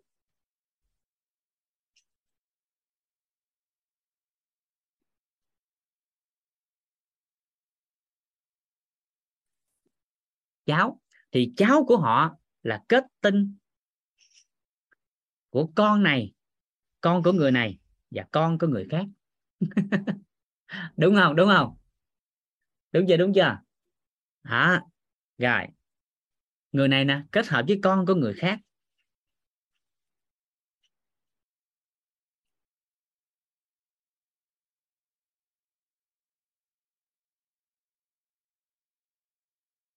Thì hiểu một cách đơn giản đó là gì? Lúc này tiên thiên của cha mẹ truyền lại cho con, sau đó ổng ra đời, ổng ăn ở xong rồi, kết hợp của hậu thiên và tiên thiên này sẽ là tiên thiên của chính ổng. Kết hợp của tiên thiên và hậu thiên này nè, hai cái này kết hợp lại ra tiên thiên của ông này.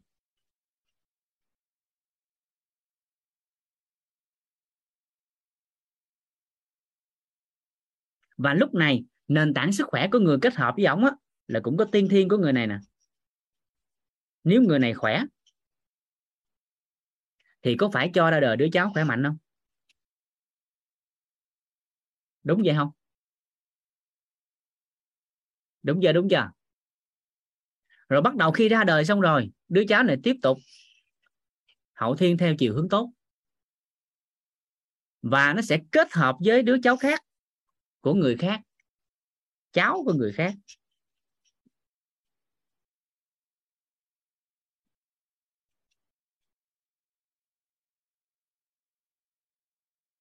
Sẽ ra chắc.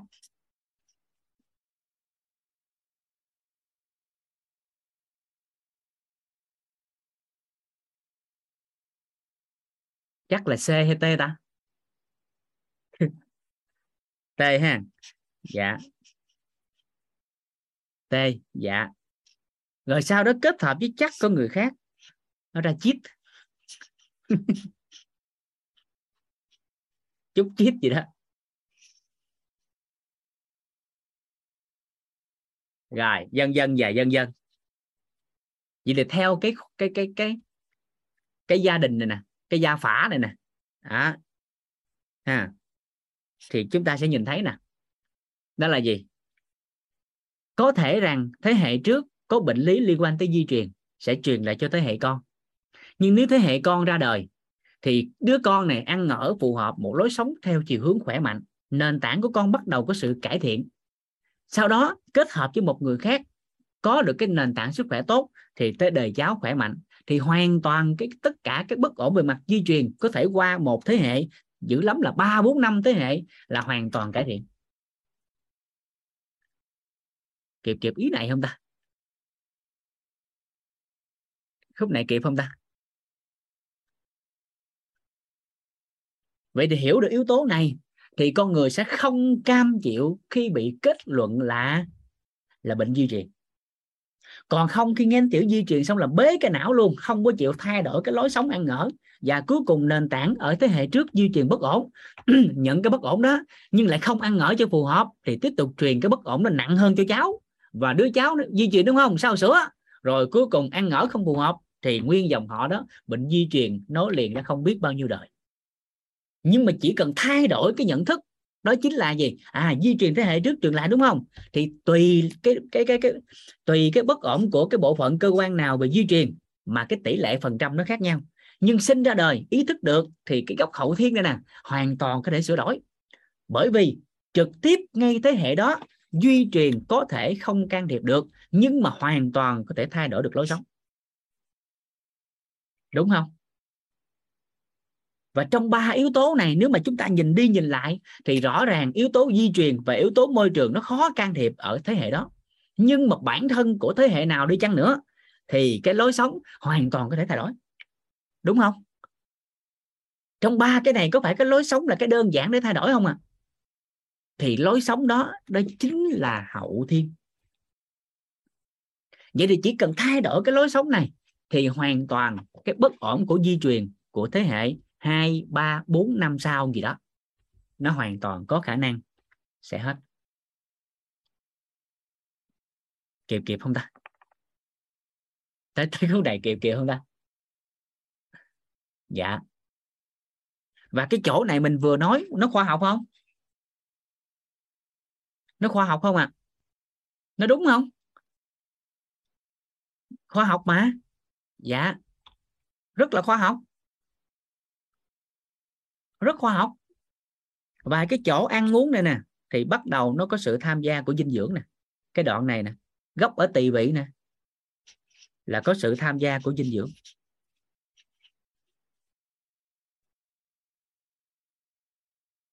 Nên hoàn toàn có khả năng sửa đổi. Vậy thì thay vì chờ đợi khi có giải pháp để điều trị di truyền rồi thì nó chậm. Ngay từ lúc này hãy thay đổi lối sống. Có thể trong thế hệ hiện tại có thể không tác động được di truyền, nhưng hoàn toàn có thể thay đổi được lối sống. Có thể không thay đổi được yếu tố di truyền trong thế hệ này, nhưng hoàn toàn có thể thay đổi được lối sống. Và thế hệ sau sẽ thừa hưởng thành quả đó, mà bệnh di truyền sẽ thuyên giảm dần và có thể mất dần sau vài thế hệ. Đó là lý do chỉ từ một cái dinh dưỡng, một cái khoáng chất tên là sắt mà Singapore đã có thể cải thiện bệnh di truyền về thiếu máu địa trung hải, được kết luận đó là trong vòng 10 đến 30 năm thì toàn bộ dân số Singapore sẽ diệt vong do thiếu máu địa trung hải. Nhưng chỉ từ một cái ý niệm đơn giản là thay đổi trong lối sống và bổ sung vào trong lối sống của chính người dân Singapore, người dân bản địa, một loại khoáng chất tên là sắt thôi, mà trong vòng 30 năm cái bệnh được kết luận là di truyền của Singapore đã được cải thiện 100%. 30 năm là khoảng 1-2 thế hệ. Đúng không ạ? À? Khoảng 2 thế hệ đúng không? Dạ. Cho nên trong 3 yếu tố này, hiện trạng của con người nó do giao thoa và chúng ta hoàn toàn có thể tác động được vào trong lối sống này. Và lối sống này theo chiều hướng khỏe mạnh. Theo chiều hướng khỏe mạnh thì hoàn toàn giao thoa đó dần dần nó sẽ cải thiện theo chiều hướng tốt. Và chúng ta hoàn toàn có thể làm chủ sức khỏe. Hoàn toàn có thể làm chủ sức khỏe. Nếu như bắt đầu từ lối sống để thay đổi. Cái này là mỗi người đều có thể thay đổi được. Nhưng quan trọng là có muốn thay đổi hay không thôi. Rồi, tới chỗ này. Các anh chị bắt đầu quay lại cái tờ này. Những cái nãy giờ chúng ta vừa chia sẻ nè. Cái này có phải là thuộc yếu tố lối sống không? Đúng không? Đúng vậy không à? Có phải tất cả những cái gì mình vừa liệt kê nè, nó thuộc yếu tố lối sống nè? Thì lúc này niềm tin bên trong bắt đầu rõ lên chút xíu chưa? Niềm tin bên trong bắt đầu nó rõ dần chưa? Dạ. Dạ. Đó, thì bắt đầu làm đi. Thì chờ đợi bệnh tật để sửa chữa. Thay vì như vậy, hãy bắt đầu thay đổi từ lối sống của chính mình theo chiều hướng khỏe mạnh.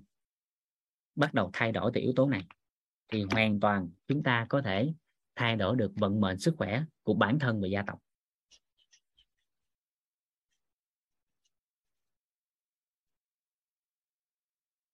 À, hoàn toàn có thể thay đổi nếu muốn nha. Nếu muốn nha. Còn không muốn thì nó cũng vậy à. Muốn mới được. Phải muốn mới được. À, dạ. Phải muốn mới được. À, đó. À, không muốn thì quảng bá từ từ cho người ta muốn. Không muốn thì quảng bá từ từ cho người ta muốn. Dạ. Kiến tạo hình ảnh cho người ta muốn. Tạo cái nghi cho người ta muốn. Nên dần dần nó sẽ rõ ra. À, và những thông tin này à, mà trong vòng 2-3 năm nữa nếu như không nắm á, thì người ta sẽ gọi là lạc hậu. Người ta sẽ gọi là lạc hậu. Bởi vì cái này nó rất là đơn giản. Nó rất là đơn giản à, nhưng dần dần phải chuyển thành hiện thực. Nó chuyển thành hiện thực à, đến cái quan niệm về sức khỏe chúng ta sẽ làm rõ về tam giác hiện thực của sức khỏe một cái nữa, để từ đó bắt đầu chúng ta sẽ chuyển giao cho người khác cái hiện thực sức khỏe của chính mình. Hiện thực của mình bao nhiêu, mình chuyển bấy nhiêu. Nên chúng ta chuyển hiện thực mà, cho nên không cần bằng cấp. Hiện thực mà, nên không cần bằng cấp, cũng không cần phải giàu có. Hiện thực như thế nào thì sẽ chuyển giao thế đó.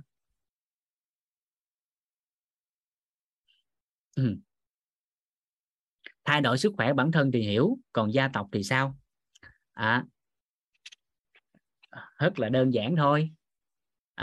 Cả nhà còn nhớ cái câu chuyện thầy Toàn đã chia sẻ với cả nhà trong lớp thấu hiểu về nội tâm.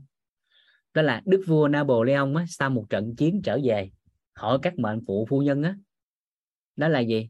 Hỏi các mệnh phụ phu nhân á, theo các phu nhân á, thì giáo dục con khi nào là tốt nhất? Còn nhớ câu chuyện đó không? Thì đức vua hỏi các mệnh phụ phu nhân, các mệnh phụ phu nhân đều trả lời theo cái quan niệm, cái suy nghĩ của mình. Người thì nói rằng thai giáo là tốt nhất, người thì trả lời đó là vừa ra đời giáo dục là tốt nhất, người thì trả lời vào mẫu giáo thì giáo dục, người thì nói 6 tuổi thì giáo dục, vân vân và vân vân. Thì đức vua mới chốt lại một câu, thì cái gì nó cũng tốt hết á, bởi vì ai quan niệm như thế nào thì sẽ làm như thế đó. Ai cho rằng thai giáo là tốt thì khi có thai bắt đầu dạy, ai nói rằng vào mẫu giáo thì giáo dục tốt nhất thì đợi vô mẫu giáo mới giáo dục. Nhưng mà theo ta thì giáo dục con tốt nhất là trước khi nó ra đời 20 năm. Theo ta thì giáo dục con tốt nhất là trước khi nó ra đời 20 năm. Thì các mệnh phụ phu nhân cũng không hiểu, ủa vậy tại sao trước 20 năm thì lấy gì giáo dục? Đức vua mới trả lời là giáo dục ba má nó. Bởi vì quan niệm của cha mẹ là khởi điểm của con cái. Vậy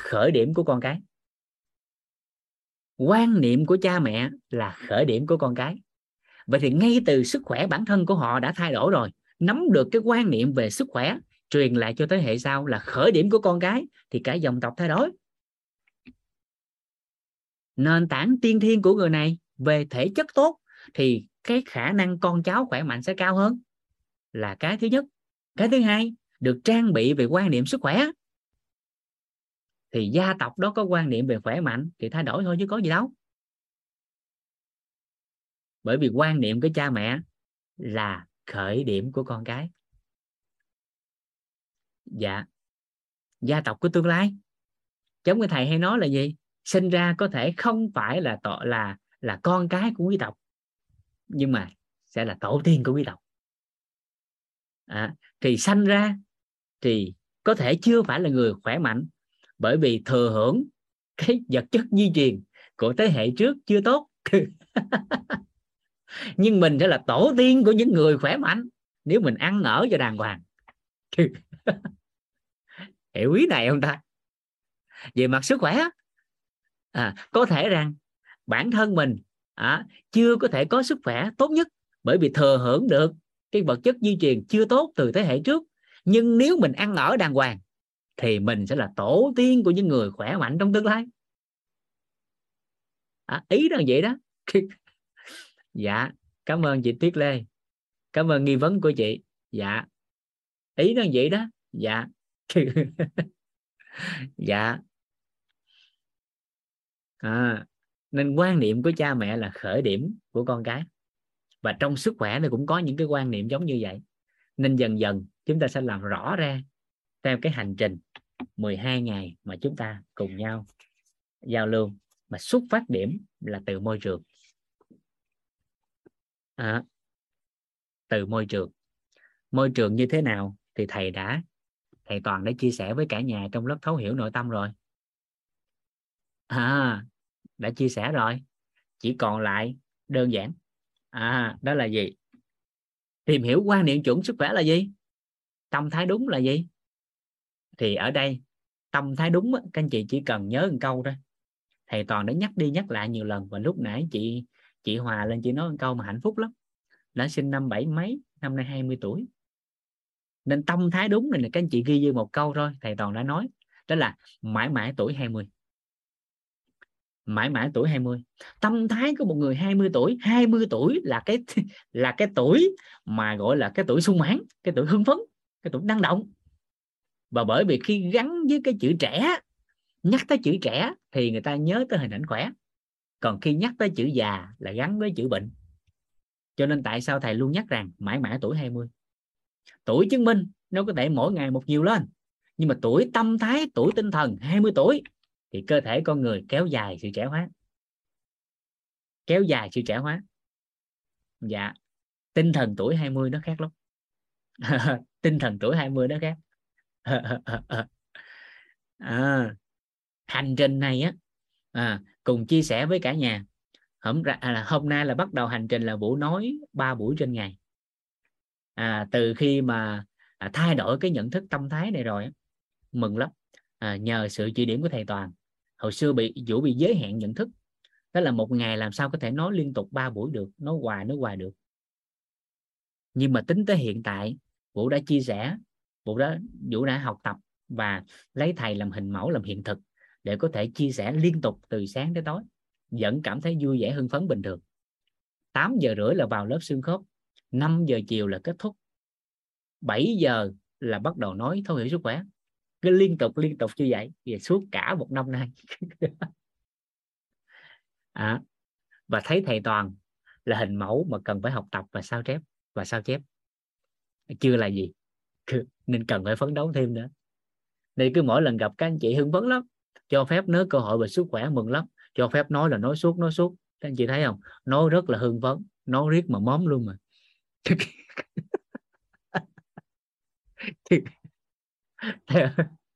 Nói mà không hết móm, nói sùi bọt mép con nói. Biến là khỏe. Hạnh phúc lắm. Hồi xưa Vũ nhậu nhẹt, trời ơi, nhắc tới mà xấu hổ. Nếu ai đã từng tiếp xúc thì các anh chị sẽ thấy là Vũ trẻ hơn 10 năm trước. Vũ của bây giờ trẻ hơn 10 năm trước. Về hình tướng là trẻ hơn 10 năm trước. Và khi chia sẻ lại thì rõ ràng trẻ về hình tướng lẫn cả tinh thần. Trẻ về hình tướng lẫn tinh thần. Bởi vì rất là đơn giản. Là sinh năm 86 nhưng mà năm nay 20 tuổi. Nhưng mà hồi xưa 20 tuổi.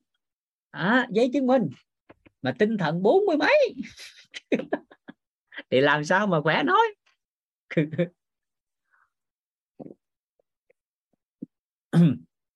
Dạ. Đó. Nên hành trình này chúng ta sẽ cùng nhau. Và rất là biết ơn cả nhà. Hình dung đơn giản như thế này. Tính tới hiện tại cá nhân Vũ mạnh mẽ bởi vì được thầy chuyển giao cho một cái tâm thái. Đó là cứ mỗi lần đến đây chia sẻ, đó là cái từ chia sẻ chứ không phải dạy. Đó là chia sẻ chứ không phải là dạy dỗ. Luôn luôn mang cái tâm niệm đó. Chia sẻ mà, nên biết nhiêu chia sẻ nhiêu. Nên ai đó mà có hỏi cái này biết thì nó biết, không biết nó không biết. Không có sợ, không có ngại. Nên trong lớp học mà có bác sĩ, có tiến sĩ này kia mừng dữ trời lắm. Bởi vì ai đó mà hỏi ha, không biết, rồi có ai biết không? Ai biết trả lời dùm cái, rồi cái ta lên ta nói học thêm, mừng muốn chết. Còn mà dữ quá nữa thì thôi hỏi tài xế tôi. Nên rất là thoải mái, rất là biết ơn tất cả các anh chị. Bởi vì luôn cho phép Vũ chia sẻ những điều này. Và mỗi ngày nhờ các anh chị mà được học tập nhiều hơn. Dạ. Đó. Nên cảm ơn cả nhà rất là nhiều. Nên hành trình này chúng ta cùng nhau. Và các anh chị giúp đỡ Vũ một điều là chúng ta cùng nhau làm rõ. Được không ạ? Cùng nhau làm rõ. Chúng ta sẽ cùng nhau làm rõ điều này. Nên thoải mái, nhẹ nhàng. Cái gì biết thì mình cùng trao đổi với nhau. Cái gì chưa biết thì chúng ta cùng nhau làm rõ. Bởi vì phía sau của chúng ta còn nhiều chuyên gia. Phía sau của mình còn nhiều chuyên gia. Chẳng qua là tìm một cái người có cái độ liều cao lên nói thôi, thì Vũ may mắn được cái độ liều đó nên đại diện để nói. Nhưng mà sau lưng á, thì còn các chuyên gia khác, cái nào không biết người ta hướng dẫn tiếp, người ta phản hồi nhưng mà độ liều thì giai đoạn này Vũ liều hơn, cho nên người ta cho phép dạ cảm ơn cả nhà rất là nhiều. Ai đó nên hoàn toàn chúng ta ý thức được điều này thì yếu tố về mặt di truyền chúng ta có thể thay đổi được cho các thế hệ sau.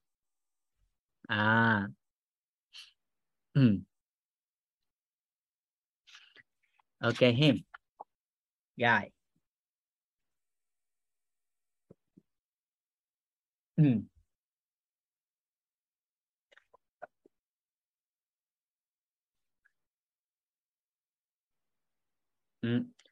Rồi, bắt đầu chúng ta sẽ làm rõ để bắt đầu ngày mai. Để bắt đầu ngày mai chúng ta sẽ đi vào chi tiết hơn. Tại sao cái quan niệm nó lại dẫn dắt và quan trọng đối với sức khỏe của con người? Này, làm rõ thêm cái thông qua cái câu chuyện này. Này, ở một cái vùng nọ có hai người bạn chơi rất là thân. Ở một cái vùng nọ có hai người bạn chơi rất là thân với nhau. Đó là cái anh nông dân và cái anh phú hộ.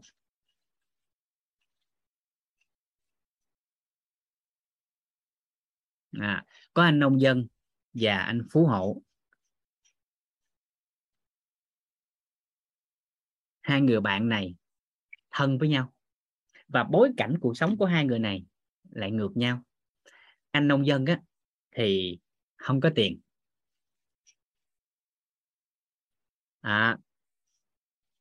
Nhưng mà anh có được sức khỏe. Được cái sức khỏe rất là tốt. Và ngược lại, anh phú hộ á thì ngoài tiền ra thì không có cái gì và mất mát sức khỏe. Dù là chơi thân nhưng bối cảnh lại khác nhau. Thế là hai cái người này mơ ước cuộc sống của nhau. Trong một cái buổi trà dư tử hậu, các anh phú hộ mới đặt cái vấn đề đến cho anh nông dân. Anh nói gì nè? Anh nông dân ơi, giờ tôi hỏi thiệt anh ha. Giờ nếu như mà đổi cái tài sản của tôi để lấy được cái sức khỏe của anh thì anh đổi không? Nếu như lấy cái tài sản của tôi mà đổi cái sức khỏe của anh thì anh có đổi không? Cái anh nông dân anh nói như nè, thì nói thiệt với bạn, ngoài sức khỏe ra tôi cũng không có cái gì nếu mà đổi được thì chơi thế là những tưởng là nói chơi vui vẻ vậy thôi, nhưng mà không ngờ nhân duyên tới một cái ngày tình cờ nào đó, ông phú hộ ổng có quen được một người có cái khả năng là hoán đổi linh hồn. Thế là nhắc lại cái cuộc giao dịch năm xưa, thì lúc này cuộc giao dịch diễn ra, thế là hai người hoán đổi cho nhau. Linh hồn của nông dân trong thân xác của phú hộ và ngược lại. Lúc này cuộc sống đã đổi. Anh nông dân hồi xưa tới giờ thì nghèo khổ, nhưng tự nhiên cái trở nên giàu có, cái rất là mừng. Trạng thái vui vẻ, dù là sức khỏe đang trong thân xác của ông phú hộ mà, nên sức khỏe thì cũng chưa được tốt, nhưng mà rất là vui vẻ. Bây giờ có tiền rồi, bắt đầu lấy đồng tiền, những cái món ngon vật lạ hồi xưa giờ muốn ăn ăn được, giờ bắt đầu ăn. Những cái nơi thích đi này kia hồi xưa giờ không có điều kiện để đi, bây giờ thoải mái đi. Thế là thoải mái về mặt tinh thần, vui vẻ, những cái gì mà ấp ủ bấy lâu nay làm hết. Thế là bắt đầu sau một thời gian sống với cái niềm đam mê của mình, dần dần cái sức khỏe mất đi trong thân xác phú hộ lại phục hồi. Thế là ông nông dân trong thân xác phú hộ lấy lại được sức khỏe.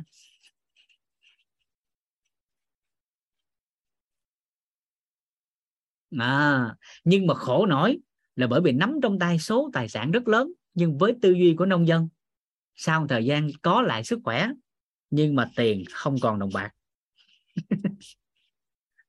Mất trắng. Ngược lại ông Phú Hộ trong thân xác của nông dân, hồi xưa tới giờ ốm yếu, bây giờ có được cái sức khỏe rất là mừng, nhưng mà cuộc sống nghèo khổ thì không quen, bắt đầu mới dùng cái tư duy quan niệm của một người Phú Hộ, mở rộng kết giao, và dần dần trong thân xác của nông dân ông lại trở nên giàu có, nhưng sức khỏe lại mất đi.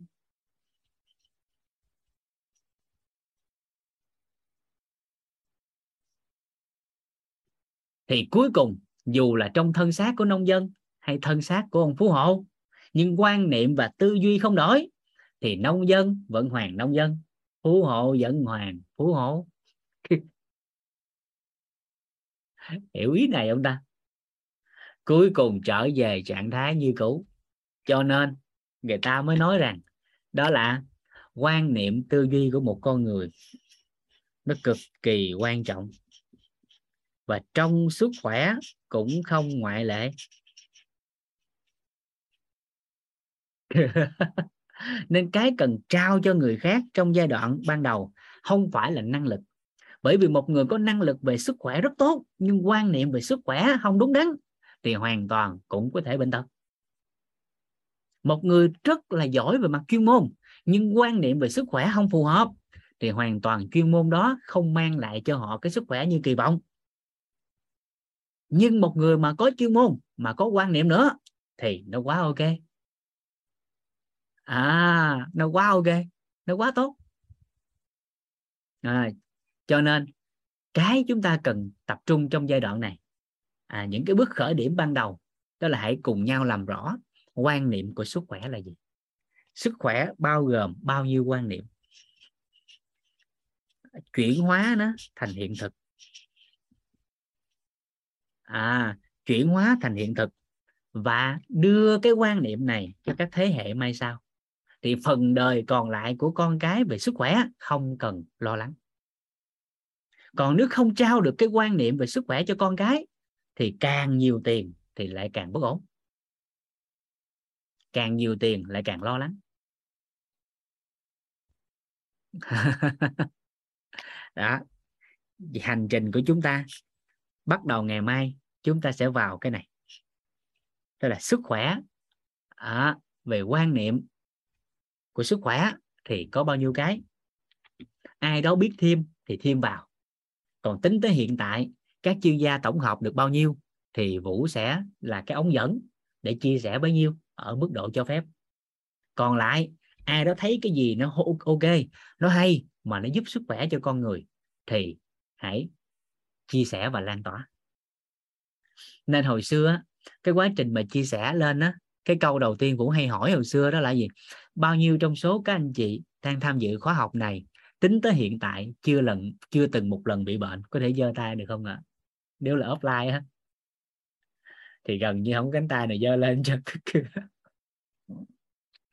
Dạ. Như vậy chúng ta thấy rằng nếu như ai sống tới hiện tại mà chưa một lần bị bệnh, mà có được trạng thái thoải mái toàn diện về tinh thần, thể chất, xã hội nữa thì quá ngon không?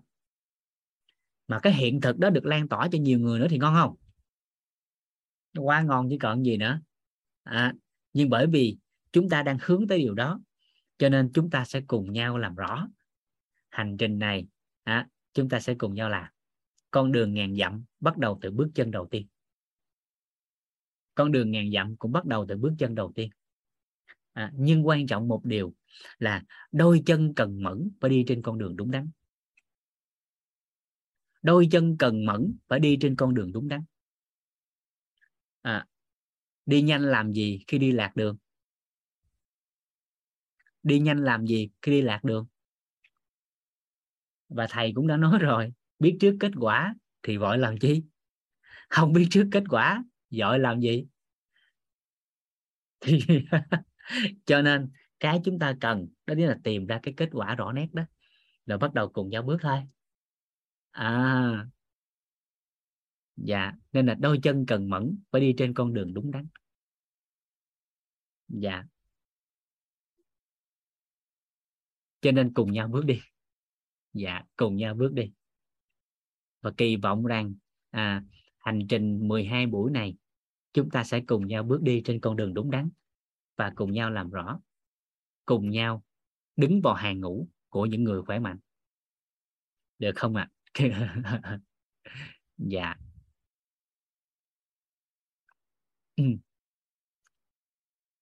Dạ, cảm ơn chị Kiên hỗ trợ, siêu nhân tài. Dạ, biết ơn cả nhà. Ai ngày đầu tiên nhẹ nhàng vậy thôi. Ngày đầu tiên nhẹ nhàng vậy thôi. Dạ. Để chúng ta còn gặp lại nữa. Chứ nói quá chạy mất dép. Hồi xưa Vũ hay nói vui á. Hồi xưa Vũ hay nói vui á, là ai đó tới trung tâm hỗ trợ sức khỏe của Vũ á, thì Vũ hay nói vui gì nè, ai mà gặp Vũ đúng không đó, các anh chị có biết á là thu nhập của trung tâm này dựa vào cái gì không? Nhưng dạ không biết, tại em thấy phí tùy tâm của ông thu phí vậy luôn, thì sống bằng gì vậy thầy? Thầy Vũ trả lời đó, cái trung tâm sức khỏe này sống nhờ vào việc bán dép. Bệnh nào mà tới Vũ kiếm ông Vũ, ông Vũ làm cái một chạy cho mất dép, lấy dép nó bán lấy tiền cho nhân viên. Cho nên là gì, miếng cơm anh áo của em cũng nhờ vào đôi dép của các anh chị. Nên thôi, ngày đầu tiên nhẹ nhàng thôi, chừa là đôi dép. Dạ, bắt đầu ngày mai chúng ta sẽ bắt đầu đi vào hành trình bước chân đầu tiên, đó là quan niệm về sức khỏe, quan niệm chuẩn về sức khỏe. Dạ, quan niệm chuẩn về sức khỏe, được hen. Cảm ơn cả nhà lắm lắm. Rồi ngày đầu thì chắc cũng không có gì giao lưu, ngày mai chúng ta vô giao lưu đầu giờ. Dạ. Rồi ngày đầu vui vẻ nhẹ nhàng ngủ ngon. Chúng ta mở mic chào nhau một cái. Dạ, cảm ơn cả nhà lắm lắm.